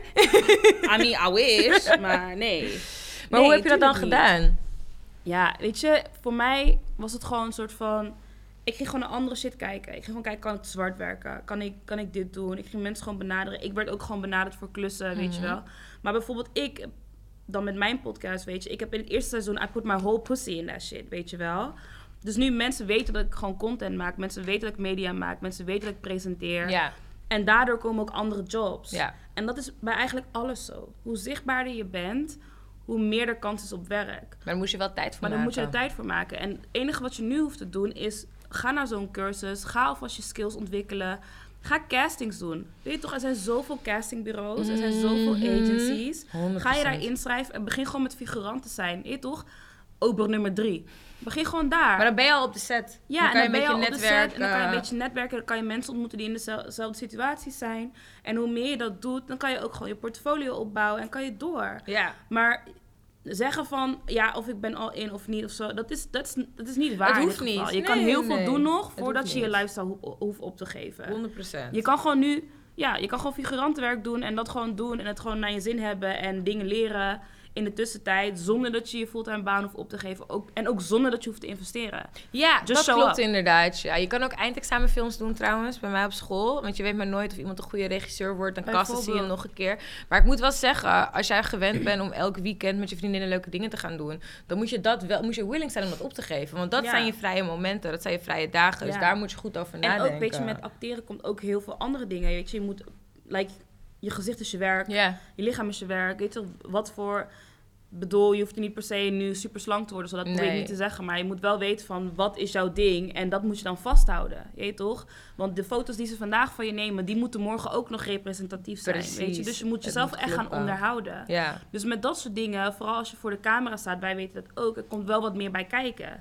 Weet je? 100%. Je moet ook in de domste dingen, je moet eh, kle- bepaalde kleding hebben, je moet foto's maken of in ieder geval goede foto's hebben. ja. Make-up, haar, er zijn heel veel dingen die daarbij komen kijken en daar moet je ook aan denken. Het is niet alleen acteren leuk voor de tv. Nee, dat inderdaad, ja. It's not all shits and giggles. It's hard je moet, work. je moet ook weet je, een script kunnen lezen en kunnen onthouden in grote lijnen. Je, toch, je moet soms best wel lappen tekst kunnen onthouden ook. Dus daar moet je, die vaardigheden kan je allemaal ontwikkelen without having to do anything else. Dat klopt. En ik zou gewoon daar beginnen. Want als je daar begint, dan weet je of je het echt ervoor over hebt. En dan kan je altijd nog kijken hoe of wat. Maar to be honest, ik denk gewoon dat ze nog niet op het punt is dat ze echt die beslissing heeft gemaakt dat ze het echt wil doen. Ik denk dat veel mensen hiermee struggelen. En ik denk, Ja. ik moet eerlijk zeggen, ik denk dat het er ook mee te maken heeft dat je inderdaad, als je in Amsterdam woont, dan verdien je een x bedrag, maar je betaalt een groot gedeelte aan huur en aan je levensstijl. Ja. Dus ik snap dat vastzitten, kan ik heel goed Tuurlijk. begrijpen. Omdat Ja. je hebt ook het gevoel dat je niet verder komt. Want elke maand ben je weer keihard aan het werk. Heb je weer van alles. Heb je je sociale leven moeten vullen, want dat hoort er ook bij. En dan ben je aan het einde en dan heb je niks gedaan aan je toekomst en aan je passie. Dus dat is wel echt een serieuze mindset shift. En misschien moet je ook opschrijven wat je doelen zijn. Ook al, zijn het, ook is het zo klein als je één script hebt gelezen en memorized or something like that. ja. Ehm, maar wat je zegt is inderdaad waar. Er zijn heel veel dingen die je kan doen zonder dat je geld hoeft uit te geven. En dat scheelt. Alleen je moet Ja. er wel echt tijd voor willen maken. ja. En Ja. ja, ik denk, ja. Weet je, alles wat, wat je erover, vooral met acteren dan, weet je, omdat ik toch een beetje referentiekader heb die kant op, denk ik gewoon dat er heel veel is wat je kan doen voor die tijd. Maar wat ik nu zou doen, is gewoon welke vaardigheden moet je ontwikkelen om het werk te kunnen doen wat je wilt doen? Of welke vaardigheden moet je ontwikkelen om die kant op te gaan? Like, bijvoorbeeld ook bij mij, voor presenteren en dergelijke. Ik lees bijvoorbeeld boeken hardop. Ik probeer aan mijn articulatie te werken. Kijk, nu dit is zeg maar een hele relaxed. ik kan gewoon hier lekker mezelf zijn. ik kan gewoon ja, schelden. Ik kan gewoon lekker, weet je toch? Maar ik bedoel, als ik ergens anders ben, dan moet ik dan, dan ga ik bijvoorbeeld. Vanavond zijn we bij. Weet je, dan is het een hele andere mode. nieuwslezer. Je toch? Dus het is een hele andere mode. Dus dat soort vaardigheden moet je ook kunnen ontwikkelen. Kan je kan je, je emoties wel uitspelen? Kan je, toch? Begin gewoon daar. Begin daar en dan move dan elke keer naar de volgende stap. Probeer die stappen voor jezelf op te schrijven en dan te kijken hoe of wat. Maar Ik denk dat het ook heel fijn is om zo te werken, want dan heb je echt constant small wins. ja, dat. Kleine dingen die Ja, je kan gewoon- vieren omdat het gelukt is. Precies, en weet je hoe leuk het is om gewoon voor de eerste keer als figurant ergens te komen? Ga ook andere acteurs volgen. Ja. Ga al je casting Try to surround volgen. yourself ja. inderdaad. Ga, ga, duik die scene in, gewoon head first. Volg iedereen waarvan je kan bedenken die nu dus tv, theater of eh ander camerawerk doet. Begin daar. En dan word je ook blootgesteld aan die mensen, maar je wordt ook blootgesteld, want zoveel regisseur, directie, mensen die hun posten constant castings. Ja. Constant. Op zoek naar Ja, mensen inderdaad. Constant. En hoe meer je dat kan doen, hoe beter. Begin daar, man. Ja.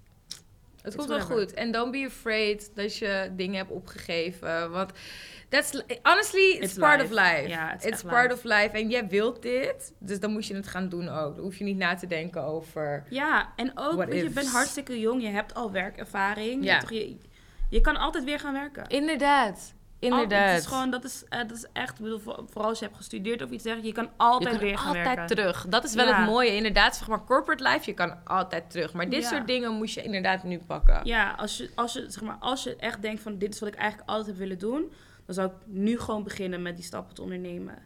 En de rest is gewoon, weet je, als je druk moet gaan maken over dat dingen fout gaan, dan ga je nooit iets in je leven willen doen. Ga je ook nooit Dan blijf je voor nemen. altijd stilstaan. En En dan comfortzone is saai. Oeh, hé. Buiten je comfortzone inderdaad is waar het begint. En je hoeft niet helemaal aan de andere kant van je comfortzone te gaan staan. Maar gewoon een klein beetje erbuiten elke keer. Dan maak je je comfortzone wat groter. En dan, ja, ja, en dat is het met ook die kleine stapjes. Dat zorgt ervoor dat je dat een beetje gaat doen. Dat je uit je comfortzone gaat.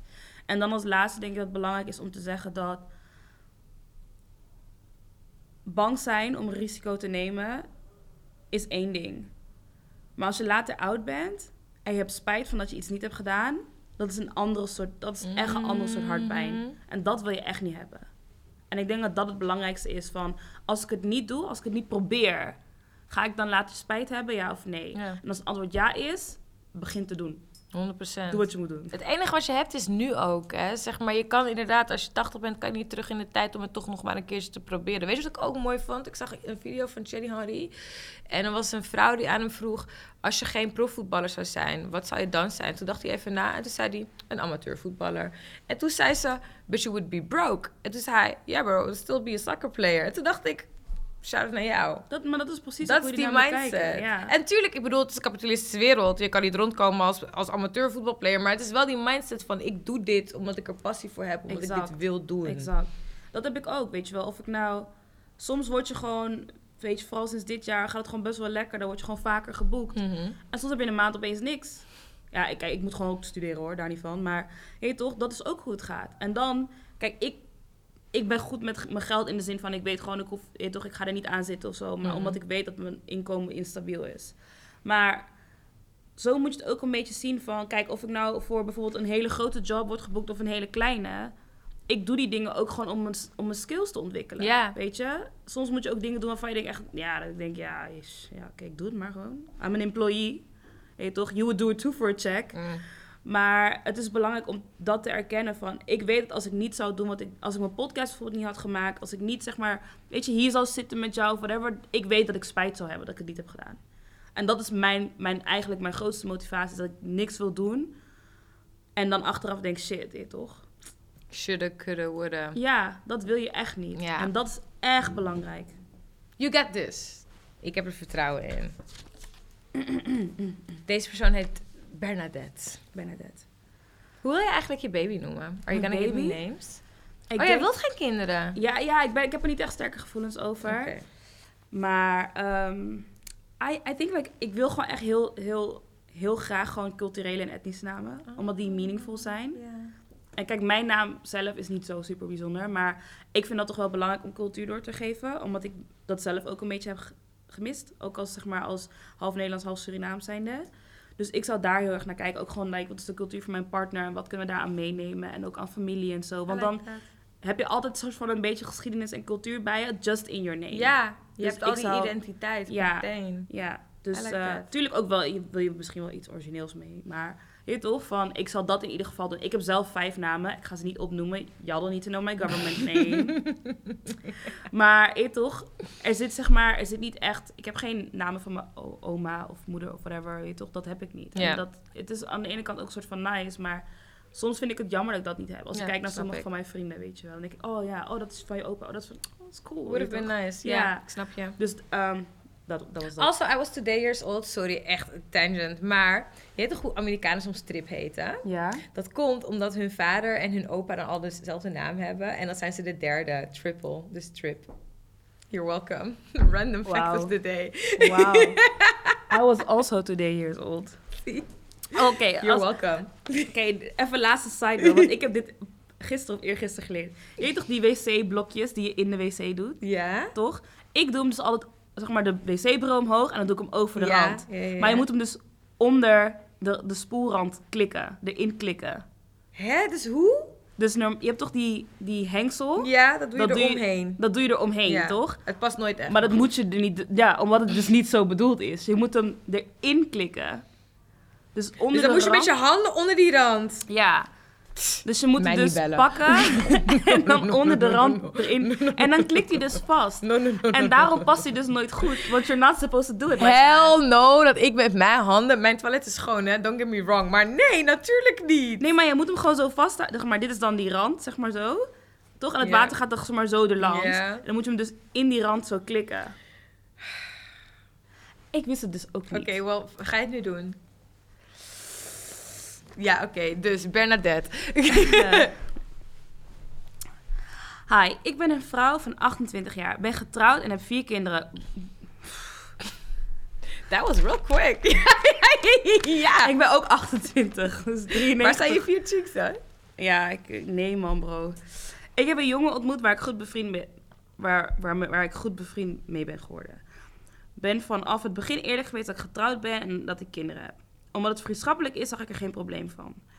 Na een tijdje vertelde hij dat hij misschien gevoelens voor me had en of ik hem zag zitten. Ik heb hem verteld dat ik hem gewoon als vriend wil hebben en niks meer.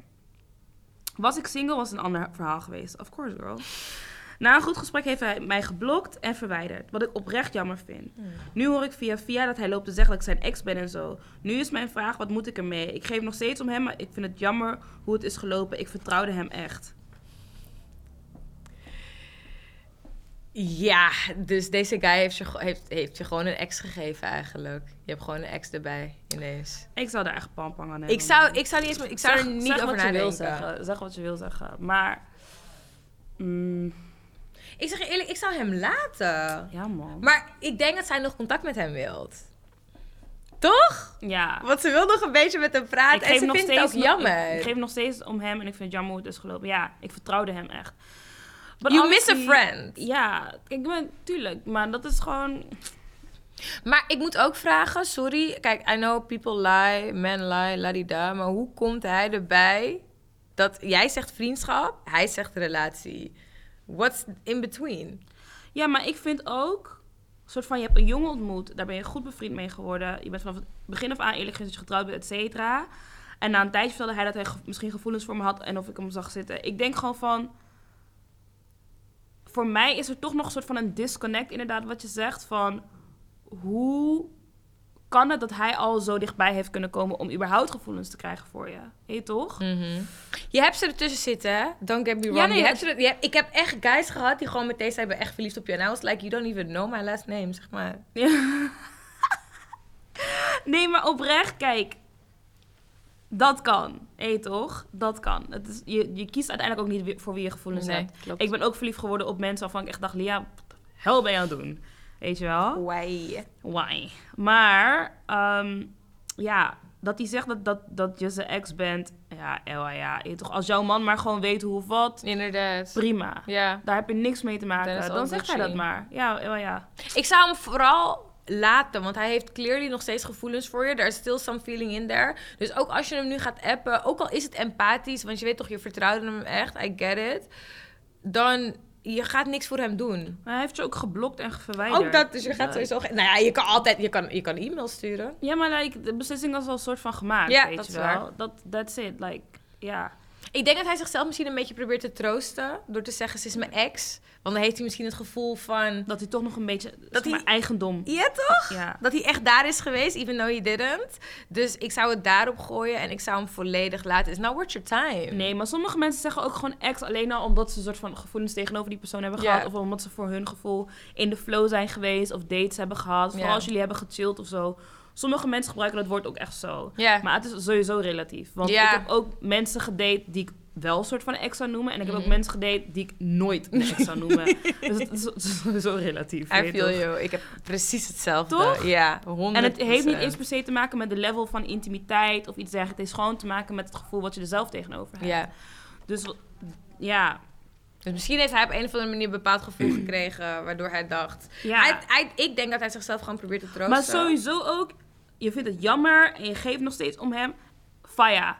Want hij heeft sowieso A, die beslissing al genomen. Ja. En B, je hebt een man. En als je dan daarin nog steeds contact met iemand wil zoeken... ondanks dat je weet dat die persoon gevoelens voor je heeft... slippery slope. Dat is een slippery damn slope. Dat is skiën op glad ijs. en dat moet je ook niet willen. Nee. Dus het is gewoon let it go. Ja, Ja. natuurlijk is het even rot en je zal waarschijnlijk wel die gevoelens hebben dat je iemand mist en zo. Maar het is, it's just, het is gewoon niet waard om zeg maar je, je relatie Nee. en je rust en je vrede ook zo op het spel te zetten. Voor iemand die je in verhouding recent hebt ontmoet. Want Ja. laten we eerlijk zijn, dit, dit, dit lijkt me niet iets van jarenlang. Weet je I wel? don't think so.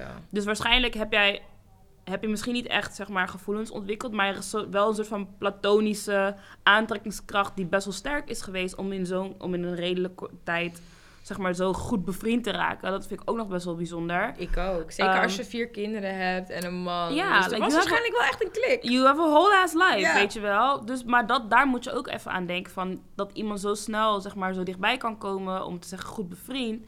Dat is ook, weet je toch, een dingetje. Dus ik zou het gewoon lekker loslaten. Kies voor je familie, kies voor je stabiliteit. En kies voor je rust, vooral. 100 procent. Because this ain't it. Nee, echt niet. Laat deze jongen. Laat hem. Echt. Ook als je hem tegenkomt, laat hem. It's not worth it. It's not worth Ja, your dan ben je time. maar zijn ex, whatever, je toch. Als hij daar blij van wordt. Cool. Oh, Lord Jesus. Hele boek. Ja, heb je een naam voor mij? Dit is echt een boek. Jesus. Ik zou nog een slokje van je thee nemen. Een naam. Gina. Gina, drama. Ik heb net een relatie van vijf jaar achter de rug. Hij heeft me wel vier keer proberen te vermoorden. En uiteindelijk had ik hem meegenomen naar een hotel voor kerst. Ik moest 150 euro boete betalen omdat hij ging roken. Daarna kwamen we bij mij thuis aan en begon hij vrienden uit te nodigen zonder te overleggen. Dit was raar, maar goed. Ik nodigde ook een vriendin uit. Hij bestelde eten voor iedereen behalve mij. Ook mijn vriendin, maar zij weigerde gelukkig. Hier werd ik geïrriteerd van en ging dus buiten iets roken. Toen ik terugkwam, lag hij met mijn beste vriendin op bed. Ik werd boos en zei dat ze weg moesten gaan. Dit weigerde ze. En hij dreigde me uit mijn eigen huis te zetten. Na anderhalf uur gingen ze weg en na twee maanden heb ik per ongeluk weer met hem geslapen. Per ongeluk. Sorry. Slip, trip, fell on his dick, soort van. En nu blijk ik zwanger te zijn. Ik ben christelijk, dus abortus is geen optie. Maar ik wil hem niet als mijn baby daddy. Het was ook al de vierde vriendin van mij waarmee hij naar bed is geweest. En van mijn moeder mag ik ook niet meer met hem omgaan, aangezien hij vaker met wapens naar mijn huis is gekomen om me te vermoorden als hij boos was. Maar wat moet ik doen? Ik wil ook geen, mijn kind ook geen gebroken gezin geven. First of all, is this real? Because y'all be sending me shit. En ik denk, is, this, is dit echt? Of heb je gewoon een hele rijke fantasie? Listen, I'm gonna be a screenwriter. Dus je weet toch, als je tories hebt, stuur ze door. Dan gebruik ik ze in script. Maar goed, laten we dit behandelen as if it's real. Waar beginnen we? Waar, like, where do we even... Oké, luister. Laten we, gewoon, laten we gewoon even gewoon beginnen bij de most important thing. Die zwangerschap. Ja. Ik vind dat een belangrijke. Ik, op zich vind ik het vermoorde gedeelte ook wel... ja, toch? maar ik vind van, dat is zeg maar waar, nu, waar het voor mij idee om draait. Ja, waar het nu Want het je- probleem je, ligt. Je, je toch, you're bringing life into this world. Ja. Ehm, het is niet zijn kind. Punt. 100 procent. Lieg met chest. Put your whole... Lieg met chest. Het is niet zijn kind. maar hij kan een vaderschapstest eisen. Ja, maar dan moet hij die motivatie vinden om dat te doen. Het is niet zijn kind. Is gewoon, that's it. Dat is de oplossing. Dat, nee, maar gewoon, ik, oprecht... Begin daar. Het is niet zijn kind. Klaar. Daar kom je echt niet lang genoeg mee weg. Bro, het is niet zijn kind. Leo met chest. Kijk, oké, als je niet kan liegen, zeg ik gewoon eerlijk. Zou ik gewoon, heel, zou ik gewoon heel duidelijk zijn in je dingen. Is gewoon, zorg ervoor dat je een complete voogdijschap hebt, et cetera, et cetera. Ga die shit nu, nu alvast regelen. Ja. Je zegt, abortus is geen optie. Prima. Prima. Ik ga er ook niet van uit dat je het wil opgeven ter adoptie, weet je toch? Dus als, if, als je in die sens best wel traditioneel bent, prima. Maar ga nu alvast regelen dat je weet wat je moet doen om ervoor te zorgen dat hij geen controle heeft over jouw kids. Ja. Over jouw kind. Ehm, dat is het belangrijkste. Daarnaast, je moeder heeft 100% gelijk. Zo. Should have listened to your mom the first time. Want het is niet de eerste keer dat ze je dit zegt. 100% gelijk. Ja, je moet gewoon. Deze guy moet gewoon op geen enkele manier meer toegang hebben tot jouw leven. Hij moet eigenlijk opgesloten worden. Want hoe kom je met wapens naar iemands huis? Are you mad van? Ja, dat is echt madness. Maar weet je, ik, En die beste vriendinnen shit, those, those are not your best friends. Those are not Ik your weet niet waarom je er nog beste vriendin noemt. She's not your best friend. het was al de vierde vriend. Ik moest gewoon, ik moest het pakken om dat te lezen. Het was de vierde De- vriendin. Je vriendin is een trash. Je omringt je oprecht met trash ass people. Ik kan het niet Ja, anders man. zeggen. And you're gonna be a mom now, so, hey toch, clean up. Clean up your act. I'm so Clean sorry. environment. Normaal ben ik echt niet van het, van, van het veroordelen en beoordelen, maar like, clean up In your deze? act. Ja. Alsjeblieft. Oh, Kijk, als je, niet, als je niet zwanger zou zijn, had ik gedacht, eh, ja, doe wat je moet doen. Maar ik vind gewoon, op het moment dat, zeg maar, ouderschap in het spel komt, dan begint te doen. Het gaat niet alleen maar over jou Ja, je toch wakka. Ja. Dus ehm, Moet zeggen, toxic friends mogen altijd loesoe gaan hoor. ook dat. Als je vriend... Stel je voor, je vriendin gaat op bed liggen met je vriend terwijl jij buiten aan het roken bent. Bro, wat? Jullie vliegen allebei uit het raam. Met z'n tweeën, geen stress. I'm not a nice person. dat zeg ik eerlijk. Ehm, ja, ik zou, ik zou gewoon... Kijk, kijk, we moeten het wel zo... Waarschijnlijk ben jij in een omgeving waarbij dit soort mensen een soort van normaal zijn. En waar, waarbij je zeg maar omringd bent door die dingen. True. Daar moet je mee ophouden, ten eerste. Begin naar je moeder te luisteren. Maar ik vind het ook wel belangrijk om te zeggen... Kijk, je kan foute vrienden hebben. Je kan weet toch mensen in je omgeving hebben die in dat wereldje leven en daarin bewegen. ja. Weet je toch? Like, we've all been there. Ik, ik ken dat soort mensen nu nog steeds, weet je. En they're good people to me, weet je toch? Maar ik zou niet diep met ze chillen. Ik zeg je eerlijk, het is gewoon die ene avond en dan En dus, je weet waar, wat je aan ze hebt. juist. Maar het is belangrijk dat het moment dat je zwanger bent, moet je beginnen met jouw supportnetwerk opbouwen. Wat wordt jouw community? It, it takes a community to raise a child. dus wat wordt jouw community? it takes a village. En, en ik denk dat het gewoon heel belangrijk is om daar aan te werken. Dus die mensen, die vriendinnen, die guy en alles en iedereen eromheen. La poubelle. Prullenbak. Niks van dat nodig. Might as well move, man. Kijk, ik weet niet of je in een positie bent, maar might as well just move to another place. Ja, man. Maar Like, inderdaad, al die mensen moeten loesoe. Luister naar je moeder. Hopelijk La kan je moeder je wel steunen in deze. Ja, en, en kijk.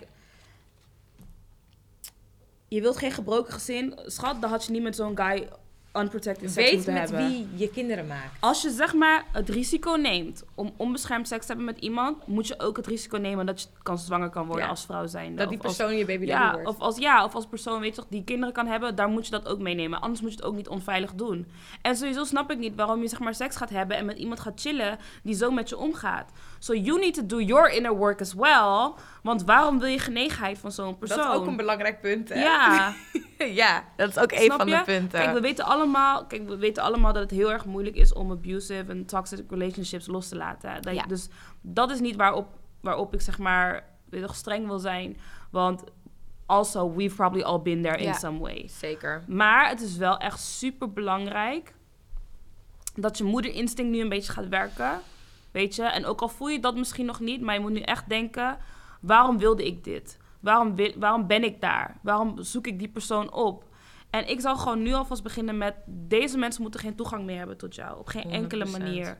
Weet je? En kijk, ik kan om alles lachig doen en fatto doen en zo, maar met dit stuk ben ik koude serieus. Echt waar. Je toch? Van, ik vind niet. Ik vind niet dat je een kind in de wereld moet brengen en dan moet bloot, blootstellen aan dat soort dingen. Aan geweld, inderdaad. Ja, want het is ook gewoon geweld. Ja, Het is- it's abusive. ja, it's abusive, maar ook gewoon... Deze mensen gaan, je, gaan er niet voor je zijn. Deze Nee. mensen gaan niet voor je oppassen als je een keer ergens heen moet. Deze mensen gaan je geen... Je toch, ga je niet helpen met luiers kopen en met sjouwen en een babykamer inrichten en al die dingen. Weet je? En als je zegt je bent christelijk, dus abortus is geen optie, dan moet je vanaf nu, like, be a responsible person. Echt. You Gewoon- sound like a real mom. don't ja, no, ik vind dat echt, je toch. Ik, ik vind gewoon, soms doen we zo. Kijk, we doen zo makkelijk over seks. Ik doe ook makkelijk over seks, weet je toch? Ik heb twee keer een abortus gehad, weet je?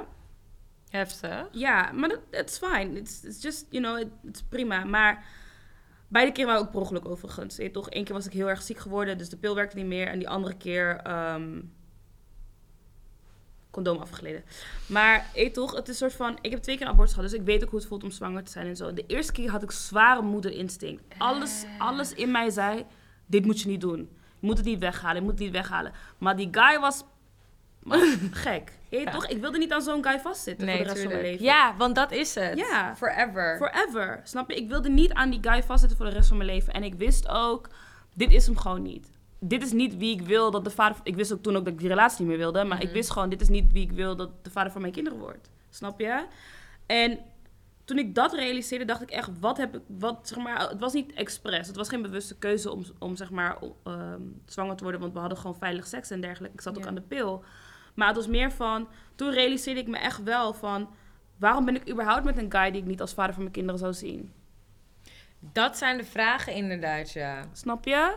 Dus Ik zeg je Al eerlijk. dit soort in-between things die wij Al die- soms doen ja. omdat je gewoon genegenheid wilt. It's not working for you. Nee, echt het, niet. het, gewoon echt niet. En kijk, je kiest je omgeving niet. Hè. Je kiest niet in wat voor milieu je opgroeit en zo. Kijk, ik, weet je, ik kom ook hier uit Zuidoost. Weet je, ik had ook gewoon mensen waarmee ik omging. Die, weet je, ik ga gewoon straight zijn. Die ook gewoon wapens in de auto hadden. Of Mhm. weet je toch, drugs verkochten of whatever. Like, wij weten. Het zijn ook niet per se slechte mensen, maar het is inderdaad armoede en andere dat dingen die het het. Er, veroorzaken. komen, er zit heel veel achter. Ja. Maar dat betekent niet dat jij het daarom met hun moet inlaten. Snap je? Maar hetgene wat wel het verschil is tussen zeg maar, die mensen die ik dan in mijn omgeving heb gehad en dit, is dat die mensen waren er wel voor mij. They were not sleeping with my friends. Snap je? Dus Dus hebben nog steeds een storing. ja, dus, en dus daarop veroordeel ik ze ook. En Ja. daarop zeg ik ook van deze mensen moet je niet in je leven hebben. Want ze gaan er niet voor je zijn. Ja. Ze gaan je niet helpen. respectloos En ze gaan je, niet, je ga, ze gaan je niet steunen. Ze hebben niet eens respect voor jou. Ja, Snap je? basically. Dus het is wel echt belangrijk om te snappen dat... Al, kijk, als ik nu zwanger zou worden, was er een grotere kans dat ik het sowieso zou houden. Mhm. Weet je toch? Afgezien van hoe of wat. Omdat ik nu gewoon... Ik heb gewoon geen seks meer met mensen die, waar ik van denk... Ja, als het zou gebeuren, dan hoef ik het niet. Dus het, gebeurt gewoon... Zeg maar, nu denk ik gewoon... Eh, ja, als ik zwanger raak, dan... Let's fucking go. Maar wat een wholesome place to be. Om je inderdaad ook te omringen en om intiem te zijn met mensen waarvan Ja. je weet... Deze mensen behandelen mij goed. Ja, It's good between Weet us. je, en ook, en ook al zou het zeg maar niet iemand zijn waarmee ik een relatie heb, maar wel iemand waarmee ik seks heb, weet ik ook gewoon alsnog, this is such a good person. If this would be my baby daddy, of dit, ja oké, kan niet anders, maar zeg maar als dit het zou zijn voor mij, dan we would still be cool. We would still be friends. En ik zou het niet erg vinden om de rest van mijn leven aan jou vast te zitten, al is het om, om een kind, snap je? En dat is gewoon, ik vind dat sowieso dat als vrouw zijnde en je bent bijvoorbeeld hetero of in ieder geval je valt op mannen ook, dat je daar heel goed over na moet denken. Doe geen dingen omdat het even leuk is en doe geen dingen omdat je spanning zoekt, weet oh je? mijn god, inderdaad. Dat En- is het ook. Ja. Wanneer, wanneer je je verveelt, when you're bored, dan denk je van oké, Snap je? let's En- do en- something crazy. En to- again, we kiezen niet voor wie we vallen. We kiezen niet op wie we verliefd Klopt. worden. Maar Klopt. je vrienden kies je wel in ieder geval. Ja. Daar, is, daar moet je beginnen. En dan kies je je partner in principe. Dus die twee dingen moeten gewoon goed zijn. En again, je bent nu zwanger. Get your shit together. Echt waar. Het is, this is not a la- laughing matter. Dit is Nee. zeg, ik zeg je eerlijk, ik snap het, je zoekt zeg maar advies en zo. Maar dit is niet iets wat je zeg maar naar een grappige podcast moet sturen. Nee. Bij wijze van. Nee, 100, toch? Van, ja. En ook gewoon the way it's written. Het is een soort van alsof het een beetje een laughing thing is, weet je toch? De vraag zou eigenlijk moeten zijn, luister, ik ben zwanger van iemand die gewoon... Die me verkeerd Die me behandelt. verkeerd behandelt, die me op deze manier met me om is gegaan. En weet je toch, abortus is geen optie. Wat kan ik doen to get my life together? That, would, that should have been Dat the question. zou het begin moeten zijn, inderdaad. ja, Ja, ja. dat zou de vraag eens. eigenlijk moeten zijn. Dus ik vind echt, like, begin serieus te worden. Dit is echt niet iets om fatu over te zijn. Ik ben echt, ik hou van grapjes maken over alles. Ik kan ook grapjes vertellen over mijn abortus, weet je toch? Maar like, dit is niet iets waar je, waar je zo licht om moet gaan. Like, you're bringing life into this world. En de wereld is al fucked up genoeg. Ja, it truly is. En wil je echt nu een kind op de wereld brengen in zo'n omgeving met mensen die zo met je omgaan? You're just gonna traumatize a child. And for what? Zomaar. Om een guy? Zomaar. Snap je? Ja. Dus, good luck. Begin te Ik luisteren. vind het echt Voilà. heel goed advies, honestly. Ik heb Ja. niks toe te voegen. Beautiful. Misschien moest je ook in dat programma van die tienermoeders. Ja. Op de NPO. Weet je welke ik bedoel? Ik zeg je, ik Er is echt weinig Echt een heel grappig filmpje van Faya Laurens. Die schreeuwt tegen een van die meiden. Ja. Online. Maar dat is dus, zeg maar, dat zijn bekende Nederlanders die dan met tienermoeders die hun gaan helpen Ja. met een inboedel kopen en dat Ja, soort dingen. ja, You ja. should do that. Ja, ik zal het sowieso... Perfect for Nee, maar kijk, weet je, het is, ik, kijk, ik voel bijvoorbeeld niet heel sterk voor om kinderen te krijgen of Mhm. zo. Kijk, als mijn partner het zou willen, zou ik 100% down zijn. Maar ik weet hoe het is om in armoede op te groeien. Ik weet hoe het is om op te groeien en dat je moeder twee banen heeft. Ik weet hoe het is om op te groeien in, nu toch, abusive situations en dergelijke. Of om weinig community te hebben om je heen. Weet toch, like, it takes a village to raise a child. It takes a community to raise a child. En ik weet hoe het is als het gewoon niet goed is. Snap je? En ik zou dat nooit een kind aan willen doen. je... Met hoeveel struggles ik heb geleefd en zo. Ik, vond, ik ben er recent achter gekomen dat ik ADHD heb, weet je Mhm. wel. Dus ik heb mijn hele leven geleefd met ADHD, maar het kan zoveel andere dingen ook veroorzaken. Het is niet alleen druk zijn, niet kunnen focussen, stemmingswisselingen. Like, ik ben, gros van mijn jeugd heb ik me super depressief gevoeld. En dat kwam ook door ADHD, snap je? Ja. Dus ik weet hoe het is. Like, I've been there. En dat zou ik nooit een, ander, een kind aan willen doen. weet je. En tuurlijk hoop je altijd dat je jouw kind meer kan geven dan wat jij hebt gehad. En je Mhm. hoopt altijd dat je een betere toekomst kan geven dan wat jij hebt gehad. Maar dat kan niet als je niet al nu een betere versie van jezelf probeert te zijn. Snap je? Dus then again, kijk, ik leef mijn leven best wel publiekelijk. Ik kan ook gewoon best wel makkelijk dingen hier zo vertellen die ook wat persoonlijker zijn. Omdat ik gewoon elke andere vrouw, maar ook elke andere persoon in zo'n situatie kan meegeven van ja, tuurlijk, je kan daarvan groeien. Maar dat moet je ook zelf doen. Ik heb heel veel mensen losgelaten. Mijn cirkel is ook kleiner geworden. En ik probeer mijn mensen nu echt ook uit te kiezen op hoe ga je met mij om en wat betekent jij voor mij. Snap je? En ik zie ook bij mijn directe omgeving hoe belangrijk het is om mensen om je heen te hebben die er echt voor je zijn. Die 100%. inderdaad komen opdraven wanneer iemand moet oppassen. Dat is wat je nodig hebt. Je kan honderd vrienden hebben, maar als niemand voor je klaar kan staan, wat heb je dan aan? Dus dan zijn je? ze geen vrienden. Precies dat. Dus het is echt... Etel, ik ben ook 28. Ik voel ook soms die biologische klok tikken, weet je wel. Maar ik wil gewoon... Ik zou nooit een kind in de wereld willen brengen en dan moeten struggelen. Nee, ik ook niet. Zowel met ook- mezelf als financially, whatever. Ja, ik zou dat ja, echt niet willen. Ik vind dat ook heel kwalijk. En ik heb wel het gevoel dat het heel veel gebeurt. Ik zie het ook wel eens gebeuren om me heen. Niet in mijn directe kring. En dan word ik toch een beetje pissig. Omdat ik heb hetzelfde als jij. Ik weet hoe het is om met weinig te moeten opgroeien. En dan denk ik van waarom zou je een kind in armoede of in een onveilige situatie op de wereld willen zetten? Dat is zo egoïstisch. Snap Hoe, je? hoe kan je dat doen? En het is natuurlijk met die abortus. Ik begrijp heel veel mensen. Het is geen optie. Maar wat je zegt is waar. Change. Begin jezelf al te veranderen als je weet dat die baby in de buik zit en Ja. dat die baby niet weggaat. Ja, snap je? En ehm, kijk, abortus is niet iets wat je zomaar doet, sowieso ook hoor. En ik, ik bedoel, ik vind het zelf niet heavy. Jij twee pilletjes, even pijnlijden en we gaan door. Maar besef wel dat de, de gevoelens en alles wat erbij komt, is voor iedereen anders. De eerste dacht ik echt, ik ga nooit meer kinderen kunnen krijgen. Ik ben mezelf niet aan het verpesten. Like, vanaf nu ben ik kapot, bij wijze van. En bij de tweede had ik totaal niks. Ik was gewoon, bro, luister, ik moet morgen hierheen. Dus begin nu te doen. Geef me alles. Laat me liggen, laat me pijn lijden. En let's go. Weet je toch? Dus ik, ik heb allebei gevoeld. Ja. Dus daarom heb ik een soort van brede referentiekader van beide is ook oké. Je kan er ook hele sterke gevoelens tegenover hebben, maar het is ook oké als je er helemaal niks bij voelt. Dat is het Weet ook je? It's, ja. it's both. Dus, weet je, maar denk wel van... Ik zeg niet van heb alleen maar seks met guys waarvan je denkt whatever. Maar als je onveilig seks gaat hebben, als je seks gaat hebben met de kans dat je zwanger wordt, kies dan wel de juiste mensen uit. En again, ik zei het volgens mij ook van like, fuck your friends. Fuck mensen die je echt goed willen zien. Weet je wel? En dat zei ik vorige keer ook en dat ga ik nu weer zeggen. Ik heb echt alleen maar seks met mensen die me goed willen zien. En oprecht goed willen zien. En dat is het belangrijkste. En als je dat niet hebt, als je daaraan twijfelt, als er ook maar iets is wat je een indicatie geeft dat het niet dat is, don't even go there. Ja.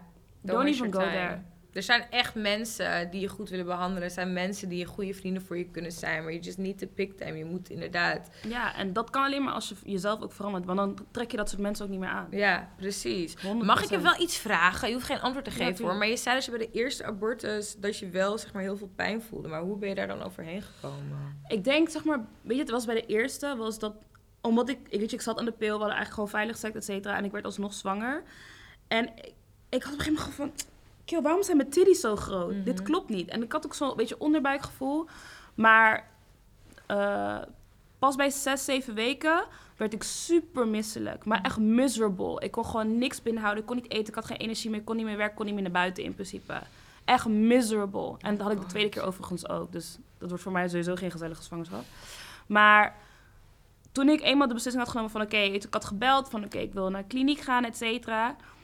Hetgene wat mij echt brak, was dat ik gewoon nachtmerries kreeg. Nachtmerries van, dat, zeg maar, ik noem het nachtmerries, want obviously, ik wilde het kind niet. Van dat ik, dat ik dan een baby had en dat iedereen heel blij ermee was. en dat Oh, iedereen zoiets had van, oh my God. ik ben zo happy en dit, dat. En dat, weet je toch, dat mensen ook gewoon... Ja, dat, weet je, dat, dat mijn moeder bijvoorbeeld het kind vast had. Weet je, dat soort beelden kreeg Oh, maar ik dat steeds. is heel Snap je? pijnlijk. Ja, want het heeft ook iets wholesomes. Snap je? En dus ook tegelijkertijd was het ook zo dat gewoon in mijn hoofd heerste gewoon het idee van dit moet je niet doen.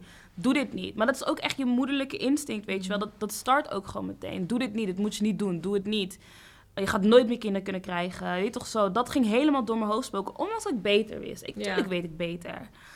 En kijk, tuurlijk, ik had gewoon op een gegeven moment die abortus gedaan. En ik, was ook, ik, was, ik had ook echt heel veel pijn. Ik voelde me ook echt niet goed. En het is ook echt niet... Weet je, ik krijg enorme krampen om het zeg maar eruit te stoten.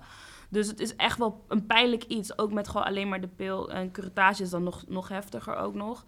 Ehm, weet je, tot en met acht weken kan je gewoon, krijg je twee pillen. Eentje slik je daar, eentje slik je later. Of je doet, ja, ik deed gewoon allebei, want ik ben echt van let's get it over with. Mm, I don't recommend. Maar ik toch, en dan ga je naar huis en dan heb je gewoon pijn. En dan word je soort van heel heftig ongesteld in principe. Dat is een Oh. beetje hoe het gaat. En ik had me er ook heel lang niet overheen gezet. Zelfs toen bij mijn relatie daarna had ik echt nog wel last daarvan, weet je wel. Dan, ik had, woonde toen soort van eh, gedeeld met nog een andere, ander familielid dan van zijn kant. Mhm. En die kwam op een gegeven moment zwanger van vakantie, want haar man woonde in het Oh, buitenland. En toen dacht ik echt, ik kan dit niet. En toen was het echt binnen een week, zat ze zeg maar te kotsen op het toilet. En ik, kreeg gewoon ik werd gewoon helemaal gek. Ja. En I literally moved out within... Echt. Ja, ik snap three het weeks. wel. Want je moet jezelf uit die... Het was zo confronterend beschermen. ook, weet je wel. En uiteindelijk met de tijd ben ik ook gaan inzien dat deel, het grootste deel van waar ik me zo rot voelde, is omdat ik dacht dat ik me rot moest voelen. Oh, shit. Oké. Snap je? Dat is denk ik heel goed advies voor vrouwen die hiermee kampen. Want je krijgt ook het gevoel dat je je kut moet voelen. Het is dat, weet je, omdat we zeg maar abortus als iets heel heftigs zien en, en zo. het is heftig. En het is ook heftig, hè? Maar het is heftelijk, het is af, de heftigheid is afhankelijk per persoon. Ja. En we moeten het niet groter maken dan het uiteindelijk is, weet je wel. Kijk, ik zeg altijd van... Als twee ge- gezonde mensen man-vrouw seks hebben... of weet toch, iemand met een, baarmoeder... en iemand met een penis... of Mhm. iemand die zaad aan kan maken... dan is de kans heel groot dat je zwanger wordt. Hè? Als je het in, precies in de goede week mikt... dan is de kans heel groot. De een zegt, ja, het is een super, het is een wonder en bla bla bla. Ik zeg gewoon, het is een beetje biologie. Weet je, en zo zie ik het ook van... een abortus is voor mij ook dat, weet je wel. Het is gewoon een medische procedure. Ehm, en het is ook een, een, een, een toestand waar je in verkeert. En weet toch, je bent gewoon... Je bent gewoon zwanger en dat is fijn. Mhm. Maar als we het heel groot en heel zwaar maken... gaat het voor vrouwen ook aanzienlijk moeilijker zijn... om zo'n beslissing te nemen. Precies. En voor vrouwen die het misschien wel willen, maar daardoor denken dat ze het niet Precies. moeten doen. En voor mij is gewoon de standaard... Altijd, de, de, de handvraag is bij mij altijd geweest... breng ik een kind nu in de wereld... in de juiste omgeving, in de juiste omstandigheden? En zolang het antwoord nee is... wil ik het ook zoveel mogelijk vermijden. Weet je, en dat vind ik heel belangrijk. Ja. En de enige reden, de enige manier om er overheen te komen is, is tijd. En ook, kijk, ik ging mezelf gewoon afvragen van why was I so sad? Want op een gegeven moment dacht ik ook, huh, ik kan er nu veel makkelijker over praten. Ik ging zelfs grapjes maken erover. Weet je toch wel? Ik zei van ja, bij de derde krijg ik een nieuwe wasmachine. Dat is mijn stempelkaart vol. Snap je? Ja. Ik kan er ook grapjes over maken, Ja, because ja, I went through it. Weet je, maar ik heb ook de pijn gevoeld ervan. Ik heb ook gevoeld dat ik het moeilijk vond. Maar Het, het kan allebei het bestaan. kan, en dat zeg ik. Ik de tweede keer dacht ik gewoon, vergeten. hopla, weet je Ja. toch? De tweede keer dacht ik gewoon, ja, zal wel, dat is ook mijn zondag, weet toch? Twee God. pilletjes naar achter en we gaan gewoon. Maar dat is, omdat ik allebei heb gevoeld, weet ik ook gewoon van... Het is best wel relatief. Weet je, de eerste keer was ik ook nog... Ik was, nog, ik was 19 of 20. Oh, dat is jong. het is best wel jong ook. Maar ik leefde toen echt nog in een soort van heteronormatieve wereld. Stabiliteit en, en huisje, bompje, beestje willen opzoeken en zo. Het, weet je, het, het is acht jaar geleden. Het is ook niet super, super veel later. Maar het is wel een soort van... Ik, heb gewoon, ik ben zoveel veranderd in de tussentijd, weet je. Ik, ik, weet je, ik date nu ook ik, vrouwen, toen ook wel. Maar gewoon, ik zie nu ook echt een toekomst met een vrouw. En dat had ik toen ook nog niet, weet je wel. Dus dat is ook, het is allemaal echt relatief. En ik vind gewoon, ja, als je, als je er hele sterke gevoelens voor hebt... dan moet je daar doorheen. En dan zal het met de tijd misschien makkelijker worden. En ook als je die gevoelens totaal niet hebt... Eh, ja, is ook jouw There's dinsdag. nothing wrong with you. Niks mis mee, Echt, weet je wel. Allebei is prima. Maar je moet wel, wel altijd voor jezelf afvragen... waarom ben ik zo verdrietig? En is het echt van mezelf? Of is het iets wat, waarvan ik denk dat ik dit zou moeten voelen? Want dat had ik wel heel erg. Ik dacht van, oh, ik moet, ik moet verdrietig zijn. Ik moet, het erg vinden. Ik moet, weet toch? Ik kan er niet zomaar over praten of whatever. En dat is ook niet helemaal waar. Nee. Niks moet. Oh, je bent vast psychologie-student. Klopt. I know. Klopt. That's why I'm saying this. Maar dankjewel, thanks for sharing. Ik denk Ja, dat er veel nee. meer content moet zijn over abortussen. En zonder dat het allemaal sad en vreselijk... En het, is ook, het en kan het ook sad ook en niet vreselijk allemaal- zijn. het- Maar het hoeft ook niet allemaal super educatief ook. Ik vind soms dat sommige dingen worden zo... Weet toch? Zwart-wit, Ja. biologie... Ja, niet biologieles, maar een soort van voorlichting manier gezegd. En dat hoeft ook niet, weet Nee. je wel. We kunnen ook gewoon een soort van heel mens... Ik wil gewoon dat, dat mensen erover praten zoals je dat zou doen... op het balkon bij een vissa. Of in de keuken bij een vissa. Van, Ja. joh, ja, ik ben hier doorheen gegaan en ik voelde me zo en zo en zo. ja. En dat is ook Maar het belangrijk. is ook voornamelijk een gevoelensding. Het roept heel veel gevoelens bij elkaar Ja. op. Dus praten er inderdaad over. Snap je? En echt, ik, ik meen het oprecht als ik zeg van...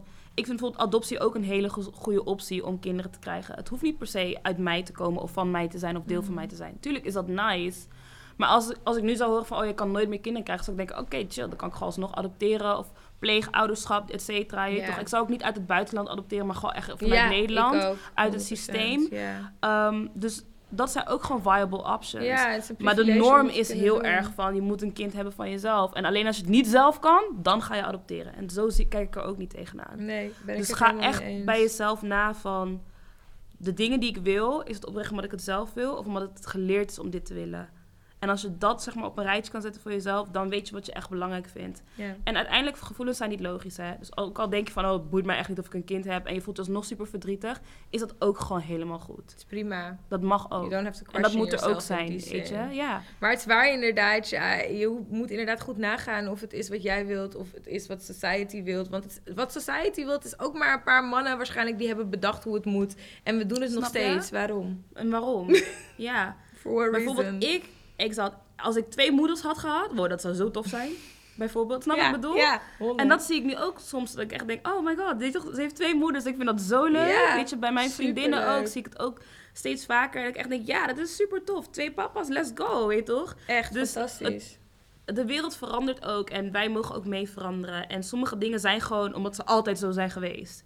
Dus weet je toch, in, in de, de sneltreinvaart waarin we nu zeg maar door het leven gaan, want alles gaat ook gewoon sneller, want we zijn gewoon meer met elkaar verbonden en er is Ja. meer informatie. Denk ook even bij jezelf elke keer af en toe gewoon na van, oh ja, waarom wil ik dit eigenlijk? Waarom, waarom werken we echt naar die koopwoning toe? Is omdat het ons is geleerd dat een koopwoning hebben is soort van de volgende stap Ja. in het leven. Maar dat hoeft ook niet per se. Snap je? Dus denk daar ook gewoon heel erg goed over na. En again, ehm, kies je community uit. Oprecht. Zo belangrijk. Ik ben Echt. zo dankbaar voor de mensen om me heen. Want het is de good times, de bad times. Je kan echt op ze rekenen.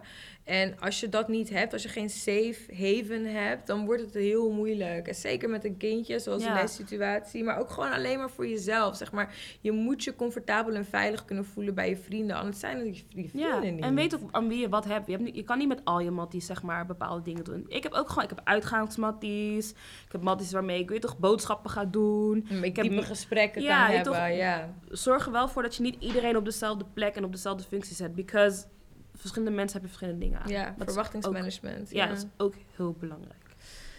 Oké, dit is de last one. Oh, dit is mijn handschrift. Succes, man. Nee, dat is wel. prima te lezen. Oh, oké. Take that, lerares groep 3. Thank you. heb ik, oh ja, ik moet de naam bedenken. Eh Caressa. Caressa. Kleinigheidje heet deze. Hm. Hey, dilemma. Ik heb al een tijdje contact met de jongen. Super lief, zorgzaam, et cetera. Gewoon een good guy en he's also good looking. Must be nice. Hmm. Op een dag bleef hij bij mij en die avond hadden we gemeenschap. Girl, just say sex. Alleen nu komt het. Hij is dus heel klein geschapen. Ja, dat is niet leuk. oh, je neemt even een slokje van je thee. I'll join. Oh lord. Hij is dus heel erg klein geschapen. Zodanig dat ik eigenlijk niks voelde van de seks. Oh. Ik was op het moment zelf zo geschrokken en wilde hem niet beledigen of zo, of zo. Dus ik bleef gewoon leuk nadat ik eigenlijk was afgeknapt. Nu is mijn vraag dus, hoe ga ik hiermee om? Ik wil niet iemand zijn die iemand afrekent op iets waar ze niks aan kunnen doen. Maar ik zie mezelf niet nog een keer seks met hem hebben. Hij is voor de rest echt gewoon wat ik wil en zo. En soms denk ik dat ik, dat ik het hem gewoon moet zeggen. But I don't want to break his heart. Ik zeg wel altijd dat het, het is niet van de, de grootte, maar wat je ermee kan doen. Maar als je zegt dat hij er ook niet zoveel mee kan doen, dan is dat wel lastig. Kijk, ik zeg je eerlijk, guys kunnen niks doen aan de, de grootte van hun penis. Dat vind ik het vak. en, in, en in heteronormatieve seks... Again, ik ga een klein beetje serieus zijn. Mm. In heteronormatieve seks is het gewoon een soort van dat de man dan... In, hij moet daarin presteren, hij moet een bepaalde maat hebben, et cetera. Kijk, ik heb ook seks met vrouwen. Weet toch? Ik ben van de girls, gay, de, de girls, de gays en de days. Weet je toch? Bij mij mag iedereen langskomen, bij wijze van. Maar wat ik wel echt heb geleerd is dat we hechten in heteroseks, zeg maar, zoveel waarde aan de penis. Is dat wanneer inderdaad, wanneer het een kleinere maat is of wanneer het iemand is die net niet, zeg maar, toereikend is voor wat voor standaardje van jezelf en van je seksleven eist, dat we dan meteen afknappen op iemand. En dat is omdat we gewoon geen enkele andere manier hebben in heteronormatieve seks om de ander te bevredigen.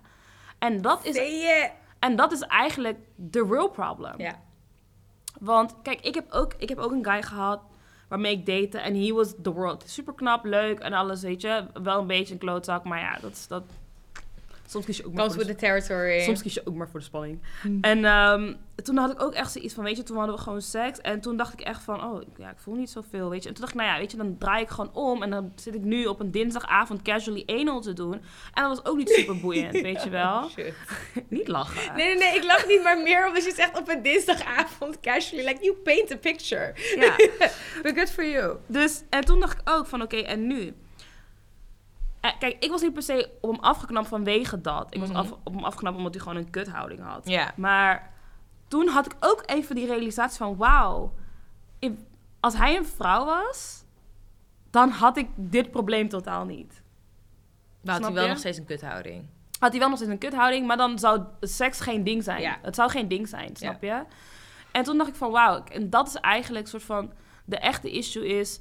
je mag gewoon... als je iemand niet meer aantrekkelijk vindt for whatever reason... dan vind je iemand niet meer aantrekkelijk for whatever reason. Dat is fijn. Dat is prima, Ja. weet je wel.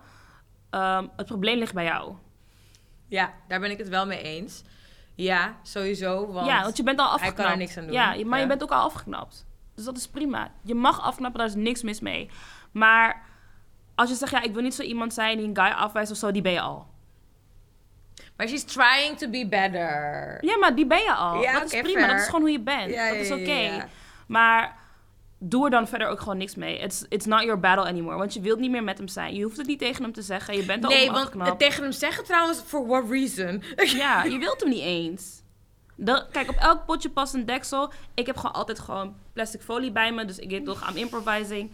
Maar like, You It's- the metaphor. ja, nee, maar het is van, it's not, it's not your grounds anymore. Nee. Het is niet meer jouw battle en je hoeft er ook niks meer mee te doen. Als Maar goed, je kan wel leren uit de situ- situatie, want je zegt goede dingen. Pak gewoon je L, pak je les, move on. Ja, Ja, toch? maar het kan dus op een andere manier. Je hoeft niet af te knappen op een guy met een kleine dik. En ik weet dat ik heel veel chicks in mijn DM gaan hebben die zeggen... No, no, no, no, no, no, no. Maar wat je zegt is waar. Want seks is niet alleen maar piemel Nee, in en- kut. En dat is het, zeg maar. Want ze zegt van, soms zeg ik dat ik het tegen hem moet zeggen. But I don't want to break his heart. Don't tell him. Nee, voor wat? Voor wat? Hij komt vast ook een keer iemand tegen die wel, zeg maar, er, er blij mee is. Of die er wel wat mee kan doen. Of die, die misschien minder waarde hecht aan like, de heteronormatieve seks, weet je wel? En like, you didn't try either.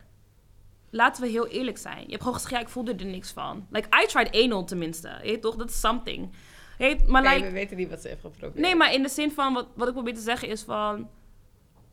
Als ze echt zeg maar iets anders had geprobeerd, had ik ingestaan van... Oh, ik heb nog dit en dit gedaan. Ja, of ik, and it was just really like, not working. were you, trying, were you trying to please each other or were you just trying to have sex? Ja, hey. Dat is een hele goede vraag. Die ga ik me de volgende keer stellen als ik seks heb met iemand. Snap je? Maar goed, Want ja. ik heb echt zoiets van... Als ik seks heb met iemand... Kerel, ik wil je zien strijden. Je moet werken. Je moet We werken. Allebei werken. Ja, je moet werken, je moet strijden. En ik wil, gewoon, ik wil gewoon zien dat je lauw wordt van mij. Snap je? Als je dat niet, dat niet hebt, dan whatever. Maar dan ook daarin probeer je ook altijd soort van elkaar af te vragen van... Weet je toch, van oké, vind je dit lekker, whatever, ben je daarmee bezig? Kijk, als- bij mij is meestal de eerste keer seks sowieso nooit super denderend. Want die spanning is zo... Die sexual tension is zo hoog. Je En je wordt zo lauw van elkaar... Dat de eerste keer is meestal gewoon broeien. Ja. Het is gewoon rommelig, dit, dat, je bent all up in each other. En je toch? Dus de eerste keer is meestal sowieso niet super denderend. Ik En die first, die first nut, zeg maar, zowel bij man als vrouw, it just needs to get out of the way. Ja. Het moet gewoon, Pas moet gewoon daarna- gebeurd zijn. Het moet ja. gewoon gebeurd zijn. Pas daarna, dan denk je, oké, laten we kijken hoe wat. Ja. Snap je? Laten En dat, is, en dat is eigenlijk ook hoe je ernaar zou moeten kijken. Maar op het moment dat je zegt, je bent al afgeknapt, dan heb je een soort van die beslissing al genomen, bewust Ja, of onbewust. dan ben je gevoel, klaar. Je gevoel heeft al afstand genomen. Ja. En ik heb ook wel eens seks gehad met iemand en dan dat ik ben afgeknapt, weet je wel. Was niet om maat of zo, maar gewoon... Soms is het na de seks gewoon opeens minder. ook. Ja. Soms ja, is sexual tension ook, aantrekkingskracht, zeg maar, weet je wel. Dus dan denk je dat je je aangetrokken voelt, maar eigenlijk is het gewoon die seksuele spanning. En zodra die spanning weg is. Ja. is het opeens ook minder boeiend, weet je wel. Het is niet eens omdat je naar seks toewerkte, maar dat is gewoon... De aantrekkingskracht was de seksuele spanning. Ja, en that was it. En dat was het, ja. En als dat het is, dan is het ook prima. Is het ook prima, prima. om naartoe te gaan. Maar Ja. ik moet wel zeggen, ik vind wel als je in die zin, als mensen men, mannen tegenkomen met een kleine penis en niet weten wat ze ermee moeten doen, er zijn opties. Er zijn genoeg opties. Je kan andere dingen doen. Je can try anal on a Tuesday.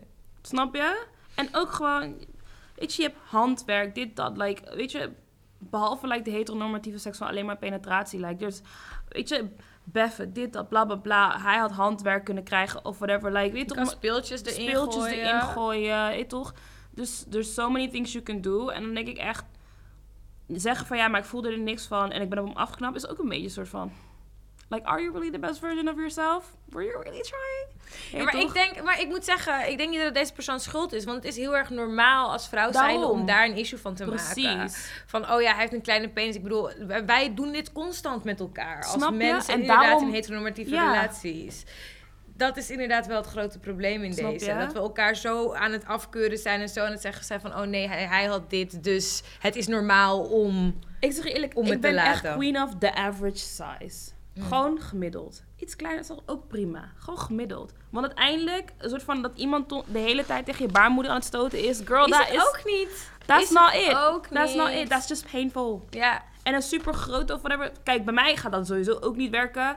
Dus ik ben gewoon queen of the average size. Dat vind ik helemaal prima. En ik vind soms zelfs gemiddeld gewoon ook nog best wel aan de grote kant. Mm.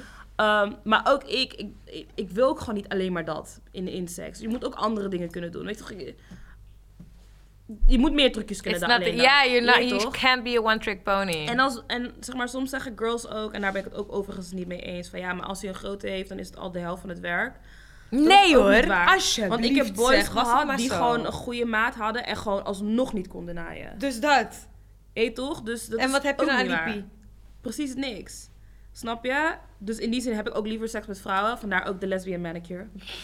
Oh mijn god, I love this. Wauw.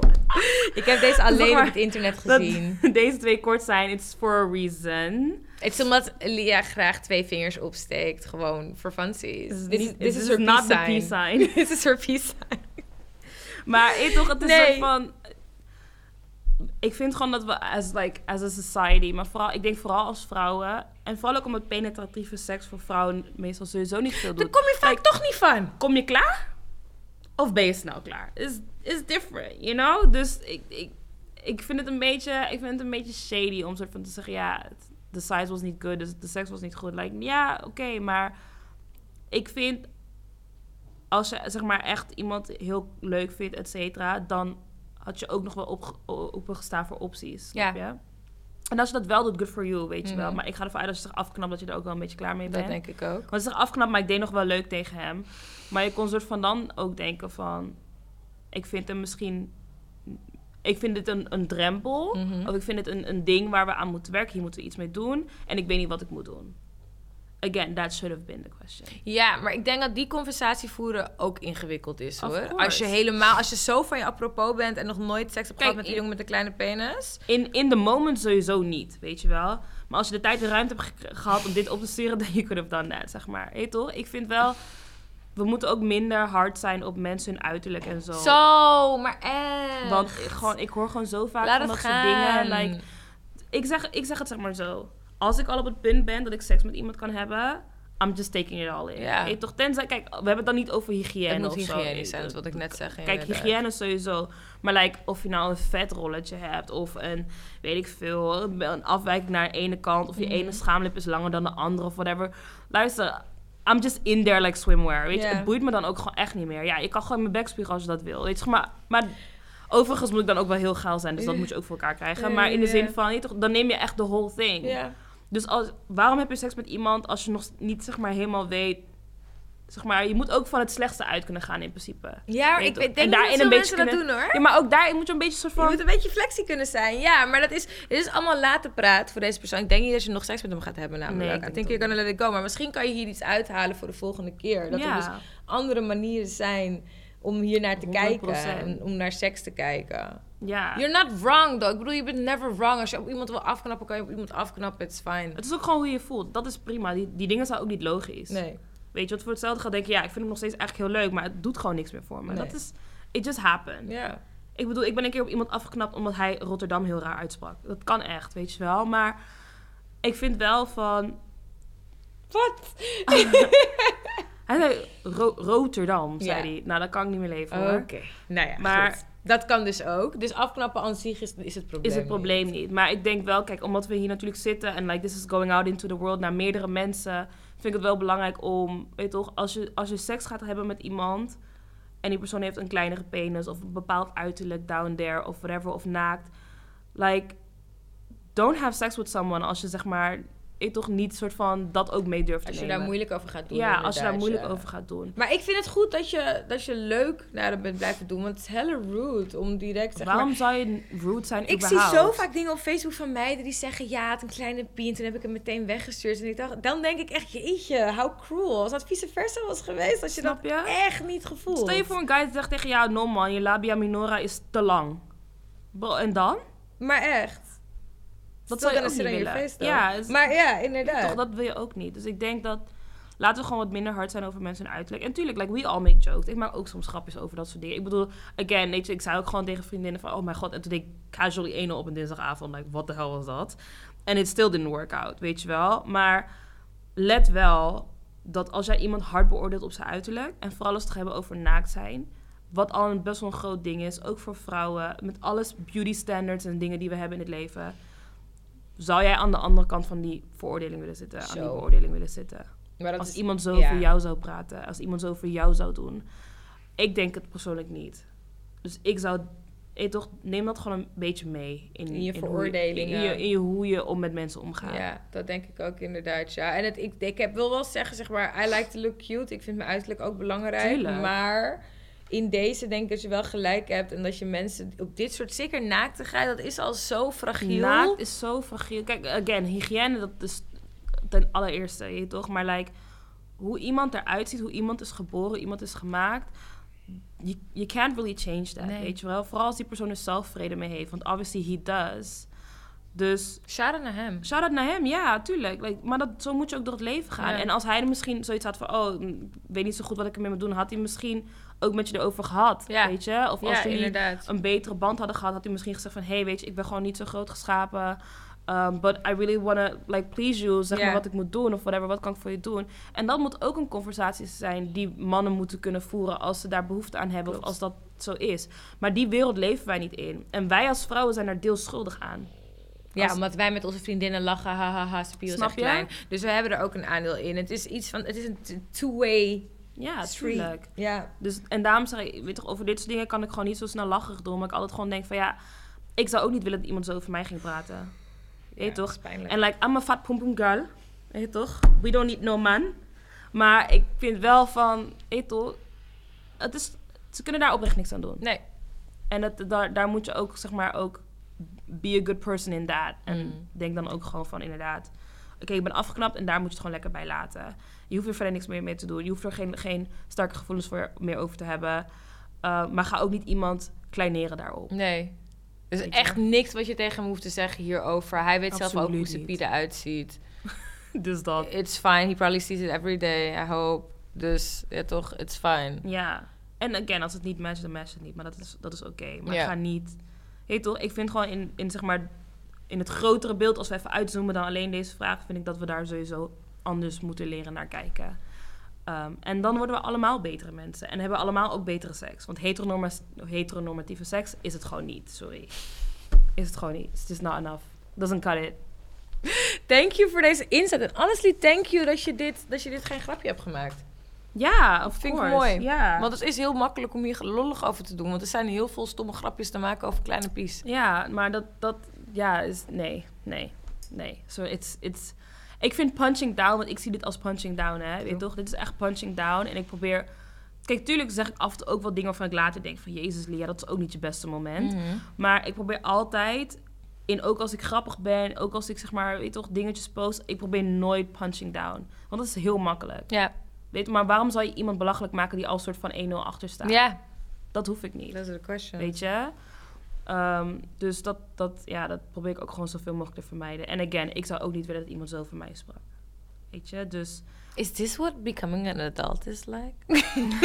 again, if I'm gonna bring a baby into this world, because I'll be fucking like crazy. Oh ja, dan kan je niet toxic meer zijn, hè? Ik kan niet meer toxic zijn, pa. je toch? Nee, maar ik bedoel, ik, ik probeer echt... je toch, I'm trying to grow. En ik, Ja. probeer, ik bedoel niet dat ik hiervoor oh, super lollig over deed. Maar kijk, de grap die ik maakte is... So I casually did anal on a Tuesday Mhm. night. Like, dat is zeg maar een soort van paint a picture. Het is een beetje grappig. Maar like, ik heb die persoon zelf niet belachelijk gemaakt. Nee. Like, again, je kan niet helpen hoe je eruit ziet, Nee, weet je wel. En ik, we zijn allemaal wel onzeker. En vooral ook over ons uiterlijk. En we hechten ook heel veel waarde aan ons uiterlijk. En bij mannen hechten ook heel veel waarde aan hun sexual performance. En again, omdat ik ook seks heb met vrouwen, weet ik gewoon dat dat eigenlijk zo nutteloos is. Ik heb gewoon het referentiekader van, kill, maar deze chick heeft ook geen lul en we're having a And great time. coming. So. Ja, en I'm, and I'm coming more than ever. Je toch, so we're having a great time. Good for you. Ja, Ik ben dus blij voor je.